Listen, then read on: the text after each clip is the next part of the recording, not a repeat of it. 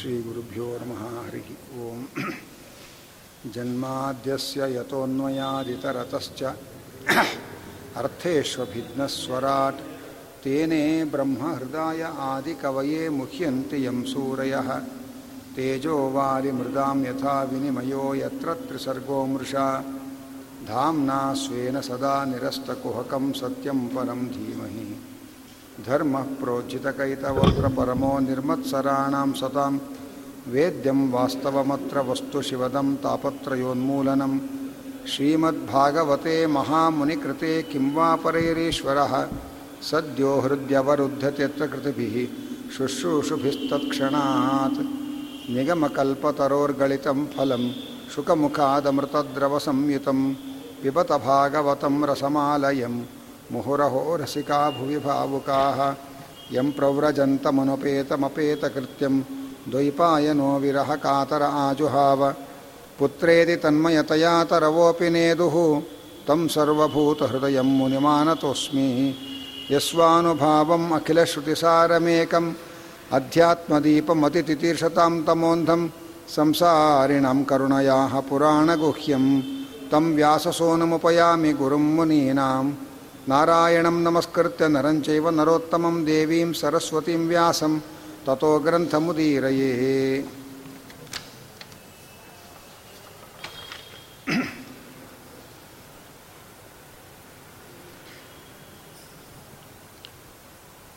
ಶ್ರೀಕೃಷ್ಣ ಪರಮಾತ್ಮ ದ್ವಾರಕೆಗೆ ಹೊರಟು ನಿಂತಾಗ ಕುಂತಿದೇವಿ ಅತ್ಯಂತ ಭಕ್ತಿಯಿಂದ ಸ್ತೋತ್ರ ಮಾಡಿ. ಇನ್ನೂ ಕೆಲವು ದಿವಸಗಳ ಕಾಲ ಇಲ್ಲೇ ಇರಬೇಕು ಅಂತ ವಿಜ್ಞಾಪನೆ ಮಾಡ್ತಾ ಇದ್ದಾಳೆ. ಕುಂತಿಯ ಭಕ್ತಿಯ ಪ್ರಾರ್ಥನೆಗೆ ಹೋಗೊಟ್ಟು ಭಗವಂತ ಸಂತ ತನ್ನ ಪ್ರಯಾಣವನ್ನು ಮುಂದೂಡಿ. ಇನ್ನೂ ಕೆಲವು ದಿವಸಗಳ ಕಾಲ ಪಾಂಡವರ ಜೊತೆಯಲ್ಲಿ ವಾಸ ಮಾಡಿದ್ದಾನೆ. ಆಗ ಧರ್ಮರಾಜರಿಗೆ ಒಂದು ವಿಚಿತ್ರವಾದ ಚಿಂತೆ ಹತ್ಕೊಳ್ತು. ನನ್ನ ಕಾರಣದಿಂದ ಗುರು ಹಿರಿಯರೆಲ್ಲ ಮರಣ ಹೊಂದಿದ್ದಾರೆ, ಅನೇಕ ಮಕ್ಕಳು ತಬ್ಬಲಿಗಳಾಗಿದ್ದಾರೆ, ಅನೇಕ ಹೆಣ್ಮಕ್ಕಳು ವೈಧವ್ಯವನ್ನು ಪಡೆದಿದ್ದಾರೆ. ಬಂಧು ಬಾಂಧವರನ್ನೆಲ್ಲ ರಾಜ್ಯದ ಆಸೆಗೆ ನಾನು ಕೊಂದಿದ್ದೇನೆ. ಇಡೀ ಮಹಾಭಾರತದ ಯುದ್ಧಕ್ಕೆ ನಾನು ಮುಖ್ಯ ಕಾರಣ. ಆದ್ದರಿಂದ ನನಗೆ ದೊಡ್ಡ ನರಕ ಪ್ರಾಪ್ತಿಯಾಗತ್ತೆ ಅನ್ನುವಂತಹ ಆತಂಕ ಧರ್ಮರಾಜನನ್ನು ಕಾಡ್ತಾ ಇದೆ. ಭೀ ಅರ್ಜುನನಿಗೆ ಮಹಾಭಾರತ ಯುದ್ಧದ ಮುಂಚೆ ಈ ಒಂದು ಸಂದೇಹ ಕಾಡ್ತು. ಅರ್ಜುನನಿಗೆ ಕೃಷ್ಣ ಗೀತೋಪದೇಶ ಮಾಡಿ ಈ ಸಂದೇಹವನ್ನು ಪರಿಹಾರ ಮಾಡಿದ. ಆದರೆ ಧರ್ಮರಾಜನಿಗೆ ಯುದ್ಧ ಮುಗಿದ ಮೇಲೆ ಈ ಸಂಶಯ ಬಂತು. ಕೆಲವರಿಗೆ ಕೆಲಸ ಶುರು ಮಾಡೋಕ್ಕೆ ಮುಂಚೆ ಡೌಟ್ಸ್ ಬರುತ್ತೆ. ಕೆಲವರಿಗೆ ಕೆಲಸ ಮುಗಿದ ಮೇಲೆ ಡೌಟ್ಸ್ ಬರುತ್ತೆ. ಆಗ ಕೃಷ್ಣ, ನಾರದರು ಇನ್ನೂ ಅನೇಕ ಜನ ಉಪದೇಶ ಮಾಡಿದ್ದಾರೆ ಧರ್ಮರಾಜನಿಗೆ. ನೀನು ಕ್ಷತ್ರಿಯ, ಈ ಮರಣವನ್ನು ಹೊಂದಿರುವವರು ಕೆಲವರು ನೇರವಾಗಿ ಧರ್ಮದ್ರೋಹಿಗಳು, ಕೆಲವರು ಅವರ ಬೆಂಬಲಿಗರು.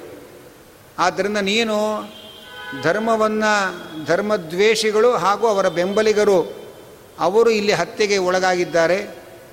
ಇದಕ್ಕೆ ನಾನು ಕಾರಣ ಅಲ್ಲ, ಭಗವಂತನ ಸಂಕಲ್ಪ ಕಾರಣ, ಅವನ ಪ್ರೇರಣೆ ಕಾರಣ ಅನ್ನೋದನ್ನು ಯೋಚನೆ ಮಾಡದೆ, ಎಲ್ಲ ನನ್ನಿಂದಲೇ ಆಯಿತು ಅಂತ ನೀನು ಅಂದುಕೊಂಡು ದುಃಖ ಪಡ್ತಾ ಇದ್ದಿ. ನೀನು ಕ್ಷತ್ರಿಯ. ಕ್ಷತ್ರಿಯರ ಪರಮಧರ್ಮ ಅಂದರೆ ಭಗವದ್ವೇಷಿಗಳನ್ನು, ಅವರ ಬೆಂಬಲಿಗರನ್ನು ಕೊಂದು ಧರ್ಮವನ್ನು ರಕ್ಷಣೆ ಮಾಡೋದು ಕ್ಷತ್ರಿಯರ ಕರ್ತವ್ಯ. ಆ ಧರ್ಮದ್ವೇಷಿಗಳು ಬಂಧುಗಳಾಗಿದ್ದಾರೆ ಅಂತ ನೋಡ್ತಾ ಕೂತರೆ ನ್ಯಾಯಾಧೀಶನಾದವನು ಯಾರೇ ಅಪರಾಧ ಮಾಡಿದರೂ ಅವರಿಗೆ ಶಿಕ್ಷೆ ಕೊಡಬೇಕಾದದ್ದು ಅವನ ಧರ್ಮ.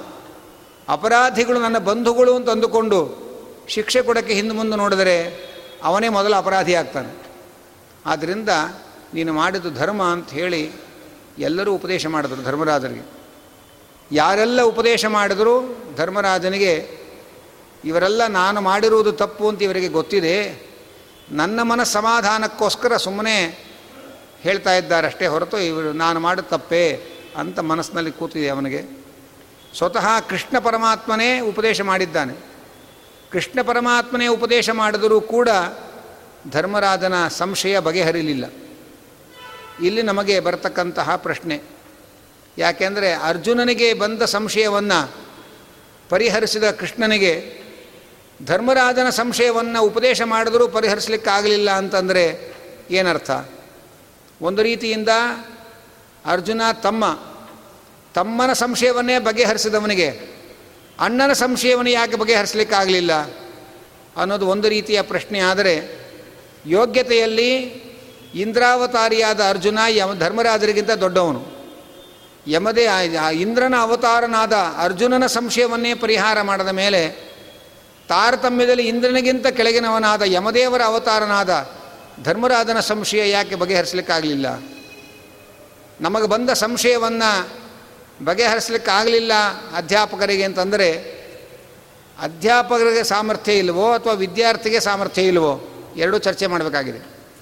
ಹಾಗಾಗಿ ಧರ್ಮರಾಜರ ಸಂಶಯವನ್ನು ಕೃಷ್ಣ ಯಾಕೆ ಪರಿಹಾರ ಮಾಡೋಕ್ಕಾಗಲಿಲ್ಲ? ಅಂತಂದರೆ, ಅದಕ್ಕೆ ಭಾಗವತ ಹೇಳುತ್ತೆ, ಧರ್ಮರಾಜನಿಗೆ ಕೃಷ್ಣ ಕೃಷ್ಣ ಉಪದೇಶ ಮಾಡ್ದ. ಆದರೆ ಹೊರಗಿನಿಂದ ಉಪದೇಶ ಮಾಡಿದ ಕೃಷ್ಣ ಧರ್ಮರಾಜನ ಒಳಗೆ ನಿಂತು, ನನ್ನ ಉಪದೇಶ ಕೇಳಿದರೂ ಇವನ ಸಂಶಯ ಹೋಗದೇ ಇರಲಿ ಅಂತ ಸಂಕಲ್ಪ ಮಾಡಿದ. ಪ್ರಶ್ನೆಯನ್ನು ಹುಟ್ಟಿಸುವ ಭಗವಂತ ಗುರುಗಳಲ್ಲಿ ಉತ್ತರವನ್ನು ಒದಗಿಸ್ತಾನೆ.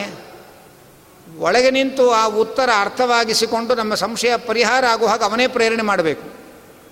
ಹೊರಗಡೆ ನಿಂತು ಕೃಷ್ಣ ಧರ್ಮರಾಜನಿಗೆ ಉಪದೇಶ ಮಾಡ್ದ, ನೀನು ಮಾಡಿದ್ದು ಸರಿ ತಪ್ಪಲ್ಲ ಅಂತ.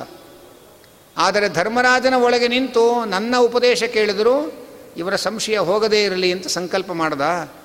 ಅದಕ್ಕೆ ಧರ್ಮರಾಜನಿಗೆ ಸಂಶಯ ಹೋಗಲಿಲ್ಲ. ಉತ್ತರ ಏನೋ ಸರಿಯಾಯಿತು. ಆದರೆ ಕೃಷ್ಣ ಹೀಗೆ ಡಬ್ಬಲ್ ಗೇಮ್ ಮಾಡಬಹುದೇ? ಅಂತ ಕೃಷ್ಣನ ಮೇಲೆ ನಮಗೆ ಆಕ್ಷೇಪ ಬರುತ್ತೆ. ಪಾಠ ಹೇಳೋದು ಹುಡುಗರಿಗೆ ಅರ್ಥವಾಗದೇ ಇರಲಿ ಅಂತ ಅನು ಅನುಗ್ರಹ ಮಾಡೋದು. ಇದು ಎಂಥ ವಿಚಿತ್ರವಾದ ದ್ವಂದ್ವ ನೀತಿ ಕೃಷ್ಣನದ್ದು. ಹಾಗೆ ಅಂತ ನಮಗನಿಸುತ್ತೆ. ಆದರೆ ಕೃಷ್ಣನ ಈ ದ್ವಂದ್ವ ನೀತಿಯ ಹಿನ್ನೆಲೆಯಲ್ಲಿ ಒಂದು ದೊಡ್ಡ ಉದ್ದೇಶ ಇದೆ. ಭೀಷ್ಮಾಚಾರ್ಯರು ತಮ್ಮ ಜೀವಮಾನದ ಎಂಟು ನೂರು ವರ್ಷಗಳ ಅವಧಿಯಲ್ಲಿ ಐನೂರಿಪ್ಪತ್ತೈದು ವರ್ಷ ವಿದ್ಯಾಭ್ಯಾಸಕ್ಕೆ ಖರ್ಚು ಮಾಡಿದ್ದಾರೆ. ಶಸ್ತ್ರ, ಶಾಸ್ತ್ರ ಎಲ್ಲವನ್ನೂ ಅಭ್ಯಾಸ ಮಾಡಿದ್ದಾರೆ. ಪರಶುರಾಮ ದೇವರಿಂದ ಮತ್ತು ಬೇರೆಯವರಿಂದ. ಹೀಗೆ ನಮಗೆ ಹತ್ತು ವರ್ಷ ಓದಕ್ಕೆ ತಾಳ್ಮೆ ಇಲ್ಲ ನಮಗೆ. ಆದರೆ ಭೀಷ್ಮಾಚಾರ್ಯರು ಐನೂರಿಪ್ಪತ್ತೈದು ವರ್ಷ ವಿದ್ಯಾಭ್ಯಾಸಕ್ಕಾಗಿ ಅವರು ವ್ಯಯ ಮಾಡಿದ್ದಾರೆ. ಅಷ್ಟು ಅಮೂಲ್ಯವಾದ ವಿದ್ಯೆಯನ್ನು ಭಗವಂತನಿಂದ ಉಪದೇಶ ಪಡೆದ ಭೀಷ್ಮರು ಶರಶಯ್ಯೆಯಲ್ಲಿ ಮಲಗಿದ್ದಾರೆ. ಇನ್ನು ಕೆಲವೇ ದಿವಸ ಅವರು ಉಳಿದಿರೋದು. ನತ್ತ ನಂತರ ಅವರು ಪ್ರಯಾಣ ಮಾಡಿಬಿಡ್ತಾರೆ. ಆ ಜ್ಞಾನಿಗಳಾದ ಭೀಷ್ಮರು ಎಷ್ಟು ದಿವಸ ಇರ್ತಾರೆ? ಅಷ್ಟರೊಳಗೆ ಅವರು ಸಂಪಾದನೆ ಮಾಡಿಕೊಂಡ ಜ್ಞಾನ ಮುಂದಿನ ಜಗತ್ತಿಗೆ ಒದಗಿಸಬೇಕು ಅಂತ ಕೃಷ್ಣನ ಸಂಕಲ್ಪ. ಧರ್ಮರಾಜ ತನ್ನ ಸಂಶಯದಿಂದಲೇ ಅವನು ಸಂಶಯವನ್ನು ಪರಿಹಾರ ತನ್ನ ಉಪದೇಶದಿಂದಲೇ ಧರ್ಮರಾಜನ ಸಂಶಯ ಪರಿಹಾರ ಆದರೆ ಭೀಷ್ಮರ ಜ್ಞಾನ ಹೊರಗೆ ಬರೋದು ಹೇಗೆ? ಅದಕ್ಕೆ ಧರ್ಮರಾಜರನ್ನು ಭೀಷ್ಮರ ಮುಂದೆ ಕೂಡಿಸಿ, ಭೀಷ್ಮರು ಧರ್ಮರಾಜನಿಗೆ ಉಪದೇಶ ಮಾಡುವ ನೆಪದಲ್ಲಿ ಇಡೀ ಜಗತ್ತಿಗೆ ಅವರ ಸಂಪಾದನೆ ಮಾಡಿಕೊಂಡ ಜ್ಞಾನದ ಬೆಳಕು ಸಿಗಬೇಕು. ಅರ್ಜುನನನ್ನು ನೆಪ ಮಾಡಿಕೊಂಡು ಕೃಷ್ಣ ಗೀತೆಯನ್ನು ಇಡೀ ಜಗತ್ತಿಗೆ ಉಪದೇಶ ಮಾಡಿದಂತೆ ಧರ್ಮರಾಜನನ್ನು ನೆಪ ಮಾಡಿಕೊಂಡು ಭೀಷ್ಮರು ಗಳಿಸಿದ ಜ್ಞಾನ ಜಗತ್ತಿಗೆ ಒದಗಿಸಿಕೊಡಬೇಕು ಅನ್ನುವುದು ಕೃಷ್ಣನ ಸಂಕಲ್ಪ. ಅದಕ್ಕಾಗಿ ತಾನು ಉಪದೇಶ ಮಾಡಿದರೂ ತನ್ನ ಉಪದೇಶದಿಂದ ಧರ್ಮರಾಜನಿಗೆ ಪರಿ ಸಂಶಯಗಳ ಪರಿಹಾರ ಆಗದೇ ಇರಲಿ, ನೆಮ್ಮದಿ ಸಿಗದೇ ಇರಲಿ, ಗೊಂದಲ ಹೋಗದೇ ಇರಲಿ ಅಂತ ಸಂಕಲ್ಪ ಮಾಡ್ದ. ಆಗ ಧರ್ಮರಾಜರಿಗೆ ಮತ್ತಷ್ಟು ಗೊಂದಲ ಹಾಗೆ ಉಳಿದಾಗ ನಿನ್ನ ಎದುರಿಗೆ ನಿಂತು ಶತ್ರು ಸೈನ್ಯದಲ್ಲಿ ನಿಂತು ಹೋರಾಟ ಮಾಡಿದ ಭೀಷ್ಮರಿದ್ದಾರಪ್ಪ. ಅವರಲ್ಲಿ ಕರ್ಕೊಂಡು ಹೋಗ್ತೇನೆ ಬಾ, ಅವರ ಬಾಯಲ್ಲೇ ನೀನು ಮಾಡಿದ ಧರ್ಮವೋ ಅಧರ್ಮವೋ ಅಂತ ಹೇಳಿಸ್ತೇನೆ ಅಂತ ಹೇಳಿ ಕೃಷ್ಣ ಧರ್ಮರಾಜನನ್ನು ಕರ್ಕೊಂಡು ಹೋಗಿದ್ದಾನೆ. ಹಾಗಾದರೆ ಕೃಷ್ಣ ಉಪದೇಶ ಯಾಕೆ ಮಾಡಬೇಕಾಗಿತ್ತು? ತಾನು ಉಪದೇಶವೇ ಮಾಡದೆ ನೇರವಾಗಿ ಭೀಷ್ಮರ ಹತ್ರ ಕರ್ಕೊಂಡು ಹೋಗೋದಿತ್ತು ಅಂತ ನಮಗೆ ಇನ್ನೊಂದು ಪ್ರಶ್ನೆ ಬರುತ್ತೆ. ಆದರೆ ಕೃಷ್ಣ ಉಪದೇಶ ಮಾಡ್ದ ಯಾಕೆ ಅಂದರೆ ಕತೆ ಕೇಳ್ತಾ ಕೂತಾಗ ನಮಗೆಲ್ರಿಗೂ ಏನು ಅನಿಸುತ್ತೆ? ಅಲ್ಲ, ಅವ್ರು ಯಾರ್ಯಾರೋ ಉಪದೇಶ ಮಾಡಿದ್ರು. ಕೃಷ್ಣ ಒಂದು ಮಾತು ಹೇಳಿದ್ದಿದ್ರೆ ಧರ್ಮರಾಜನಿಗೆ ಸಂಶಯ ಹೋಗ್ತಾ ಇತ್ತು, ನೆಮ್ಮದಿ ಆಗ್ತಾ ಇತ್ತು. ಕೃಷ್ಣ ಯಾಕೆ ಹೇಳಿಲ್ಲ? ಅಂತ ತಲೆ ಒಳಗೆ ಒಂದು ಕೊರಿತಾ ಇತ್ತು ನಮಗೆ. ಅದಕ್ಕೆ ಪರಮಾತ್ಮ ನನ್ನ ಉಪದೇಶದಿಂದ ಅವನ ಗೊಂದಲ ಹೋಗಬೇಕು ಅಂತ ನನ್ನ ಸಂಕಲ್ಪದಲ್ಲಿಯೇ ಇಲ್ಲ ಅನ್ನೋದನ್ನು ತೋರುವುದಕ್ಕಾಗಿ ತಾನು ಉಪದೇಶ ಮಾಡ್ದ. ಆದರೆ ಕೃಷ್ಣನ ಉಪದೇಶ ವ್ಯರ್ಥ ಏನಲ್ಲ. ಯಾಕೆಂದರೆ ಅವತ್ತು ಧರ್ಮರಾಜನಿಗೆ ಅದರಿಂದ ಸಂಶಯ ಹೋಗದೆ ಹೋದರೂ ಅವನ ಉಪದೇಶ ಎಲ್ಲರಿಗೂ ಉಪಯೋಗ ಆಗುವಂಥದ್ದು. ಆದ್ದರಿಂದ ಅವನ ಉಪದೇಶ ಏನು ವ್ಯರ್ಥವಾಗಲಿಲ್ಲ. ಆದರೆ ಧರ್ಮರಾಜರಿಗೆ ಭೀಷ್ಮರ ಮುಂದೆ ಹೋಗಿ ನಿಂತು ಮುಖ ತೋರಿಸ್ಲಿಕ್ಕೆ ಸಂಕೋಚ. ನಮ್ಮನ್ನೆಲ್ಲ ಎತ್ತಿ ಆಟ ಆಡಿಸಿ ಬೆಳೆಸಿದ, ನಮಗೆ ಶಿಕ್ಷಣ ಕೊಟ್ಟು ನಮ್ಮನ್ನು ಏರ್ಪಾ, ಇಷ್ಟು ಎತ್ತರಕ್ಕೆ ಬೆಳೆಸಿದ ಪಿತಾಮಹರವರು, ಅವರು ನಮ್ಮಿಂದಾಗಿ ಇವತ್ತು ಮರಣೋನ್ಮುಖರಾಗಿದ್ದಾರೆ ಶರಶಯ್ಯಲ್ಲಿ ಮಲಗಿದ್ದಾರೆ. ಈ ಒಂದು ದುರಂತ ಸ್ಥಿತಿ ಅವರ ಮೊಮ್ಮಕ್ಕಳಿಂದಲೇ ಬಂತಲ್ಲ. ಅವರ ಮುಖ ಹೇಗೆ ತೋರಿಸೋದು ನಾನು ಅಂತೇಳಿ ಧರ್ಮರಾಜ ಸಂಕೋಚ ಪಡ್ತಾ ಇದ್ದಾನೆ. ಆಗ ಕೃಷ್ಣ ಹೇಳ್ತಾನೆ, ಜ್ಞಾನ ಪಡೆಯಬೇಕಾಗಿದ್ದರೆ ಈ ಸಂಕೋಚಗಳೆಲ್ಲ ಬಿಡಬೇಕು. ಜ್ಞಾನಕ್ಕೆ ಮೊದಲು ಬೆಲೆ. ನಮ್ಮ ಎಲ್ಲ ದೊಡ್ಡಸ್ತಿಕೆಗಳು ಸಂಕೋಚಗಳೆಲ್ಲ ಆಮೇಲೆ. ನಾನು ಕರ್ಕೊಂಡು ಹೋಗಿ ನಿನಗೆ ಭೀಷ್ಮರಿಗೆ ಹೇಳ್ತೀನಿ ಬಾ ಅಂತ ಹೇಳಿ ಕೃಷ್ಣ ಜೊತೆಯಲ್ಲಿ ಪಾಂಡವರನ್ನು ಕರೆದುಕೊಂಡು ಹೋಗಿ ಭೀಷ್ಮರ ಮುಂದೆ ಹೇಳ್ತಾನೆ, ಭೀಷ್ಮ, ಧರ್ಮರಾಜರಿಗೆ ತನ್ನ ಯುದ್ಧದ ಬಗ್ಗೆ ನಾನಾ ತರಹದ ಗೊಂದಲಗಳಿದೆ, ಸಂಶಯಗಳಿದೆ. ಅವನಿಗೆ ನೀವು ತತ್ವಜ್ಞಾನವನ್ನು ಉಪದೇಶ ಮಾಡಿ ಅವನನ್ನು ರಕ್ಷಣೆ ಮಾಡಬೇಕು. ನನ್ನಿಂದಾಗಿ ನಿಮಗೆ ಇಂಥ ಸ್ಥಿತಿ ಬಂತಲ್ಲ ಅಂತ ಹೇಳಿ ಧರ್ಮರಾಜನ ಕೊರಗು. ಅವನೇ ತಾನಾಗಿ ಮುಂದೆ ಬಂದು ನಿಮಗೆ ಮುಖ ತೋರಿಸಲಿ ಸಂಕೋಚ ಪಡ್ತಾ ಇದ್ದಾನೆ. ಇಲ್ಲಿ ಬಂದಿದ್ದಾನೆ ಧರ್ಮರಾಜ ನಿಮಗೆ ಅನುಗ್ರಹ ಮಾಡಿ ಉಪದೇಶ ಮಾಡಿರಿ ಅಂತ ಭೀಷ್ಮರಿಗೆ ಕೃಷ್ಣ ಹೇಳ್ತಾನೆ. ಭೀಷ್ಮರು ಧರ್ಮರಾಜನಿಗೆ ಒಂದೇ ಮಾತು ಹೇಳ್ತಾರೆ. ಜಗತ್ತನ್ನೇ ಆಳುವ ಕೃಷ್ಣ ನಿನ್ನ ಪಕ್ಷಕ್ಕೆ ನಾಯಕನಾಗಿದ್ದಾನೆ. ಮಹಾಬಾಹುಶಾಲಿಯಾದ ಅರ್ಜುನ ನಿನ್ನ ಪಕ್ಷದಲ್ಲಿದ್ದಾನೆ. ವ್ಯಾಮ, ಭೀಮಸೇನ ಇದ್ದಾನೆ, ಅರ್ಜುನ ಇದ್ದಾರೆ.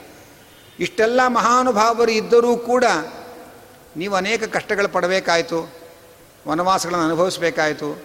ಯುದ್ಧದಲ್ಲಿ ನೀವು ಬೇ, ಬೇಕಾದಷ್ಟು ನಷ್ಟವನ್ನು ಅನುಭವಿಸಿದ್ದೀರಿ. ಅಂದಮೇಲೆ ಇದೆಲ್ಲ ಭಗವಂತನ ಸಂಕಲ್ಪದಂತೆ ಜಗತ್ತು ನಡ್ಕೊಂಡು ಹೋಗೋದು. ಇದು ಮೊಟ್ಟ ಮೊದಲು ನಾವು ತಿಳ್ಕೊಳ್ಬೇಕಾಗಿರ್ತಕ್ಕಂಥ ಮುಖ್ಯವಾದ ಸಂಗತಿ ಇದು. ನಮ್ಮ ಜೀವನದ ಅನೇಕ ಸಂಘರ್ಷಗಳಿಗೆ ಮೂಲ ಕಾರಣ ನಾವು ಅಂದುಕೊಂಡ ಹಾಗೆ ಜಗತ್ತು ನಡೀಬೇಕು ಅನ್ನುವಂತಹ ಒಂದು ಅರ್ಥವಿಲ್ಲದ ಆಗ್ರಹ. ಇದು ನಮ್ಮೆಲ್ಲ ಸಮಸ್ಯೆಗಳಿಗೆ, ಅನೇಕ ಸಮಸ್ಯೆಗಳಿಗೆ ಇದು ಕಾರಣ. ಮನೆಗೆ ಬರುವ ಸೊಸೆ, ನಾನು ಅಂದುಕೊಂಡ ಹಾಗೆ ನಮ್ಮ ಅತ್ತೆ ಮಾವ ಇರಬೇಕು ಅಂತ ಅವಳಂತಾಳೆ.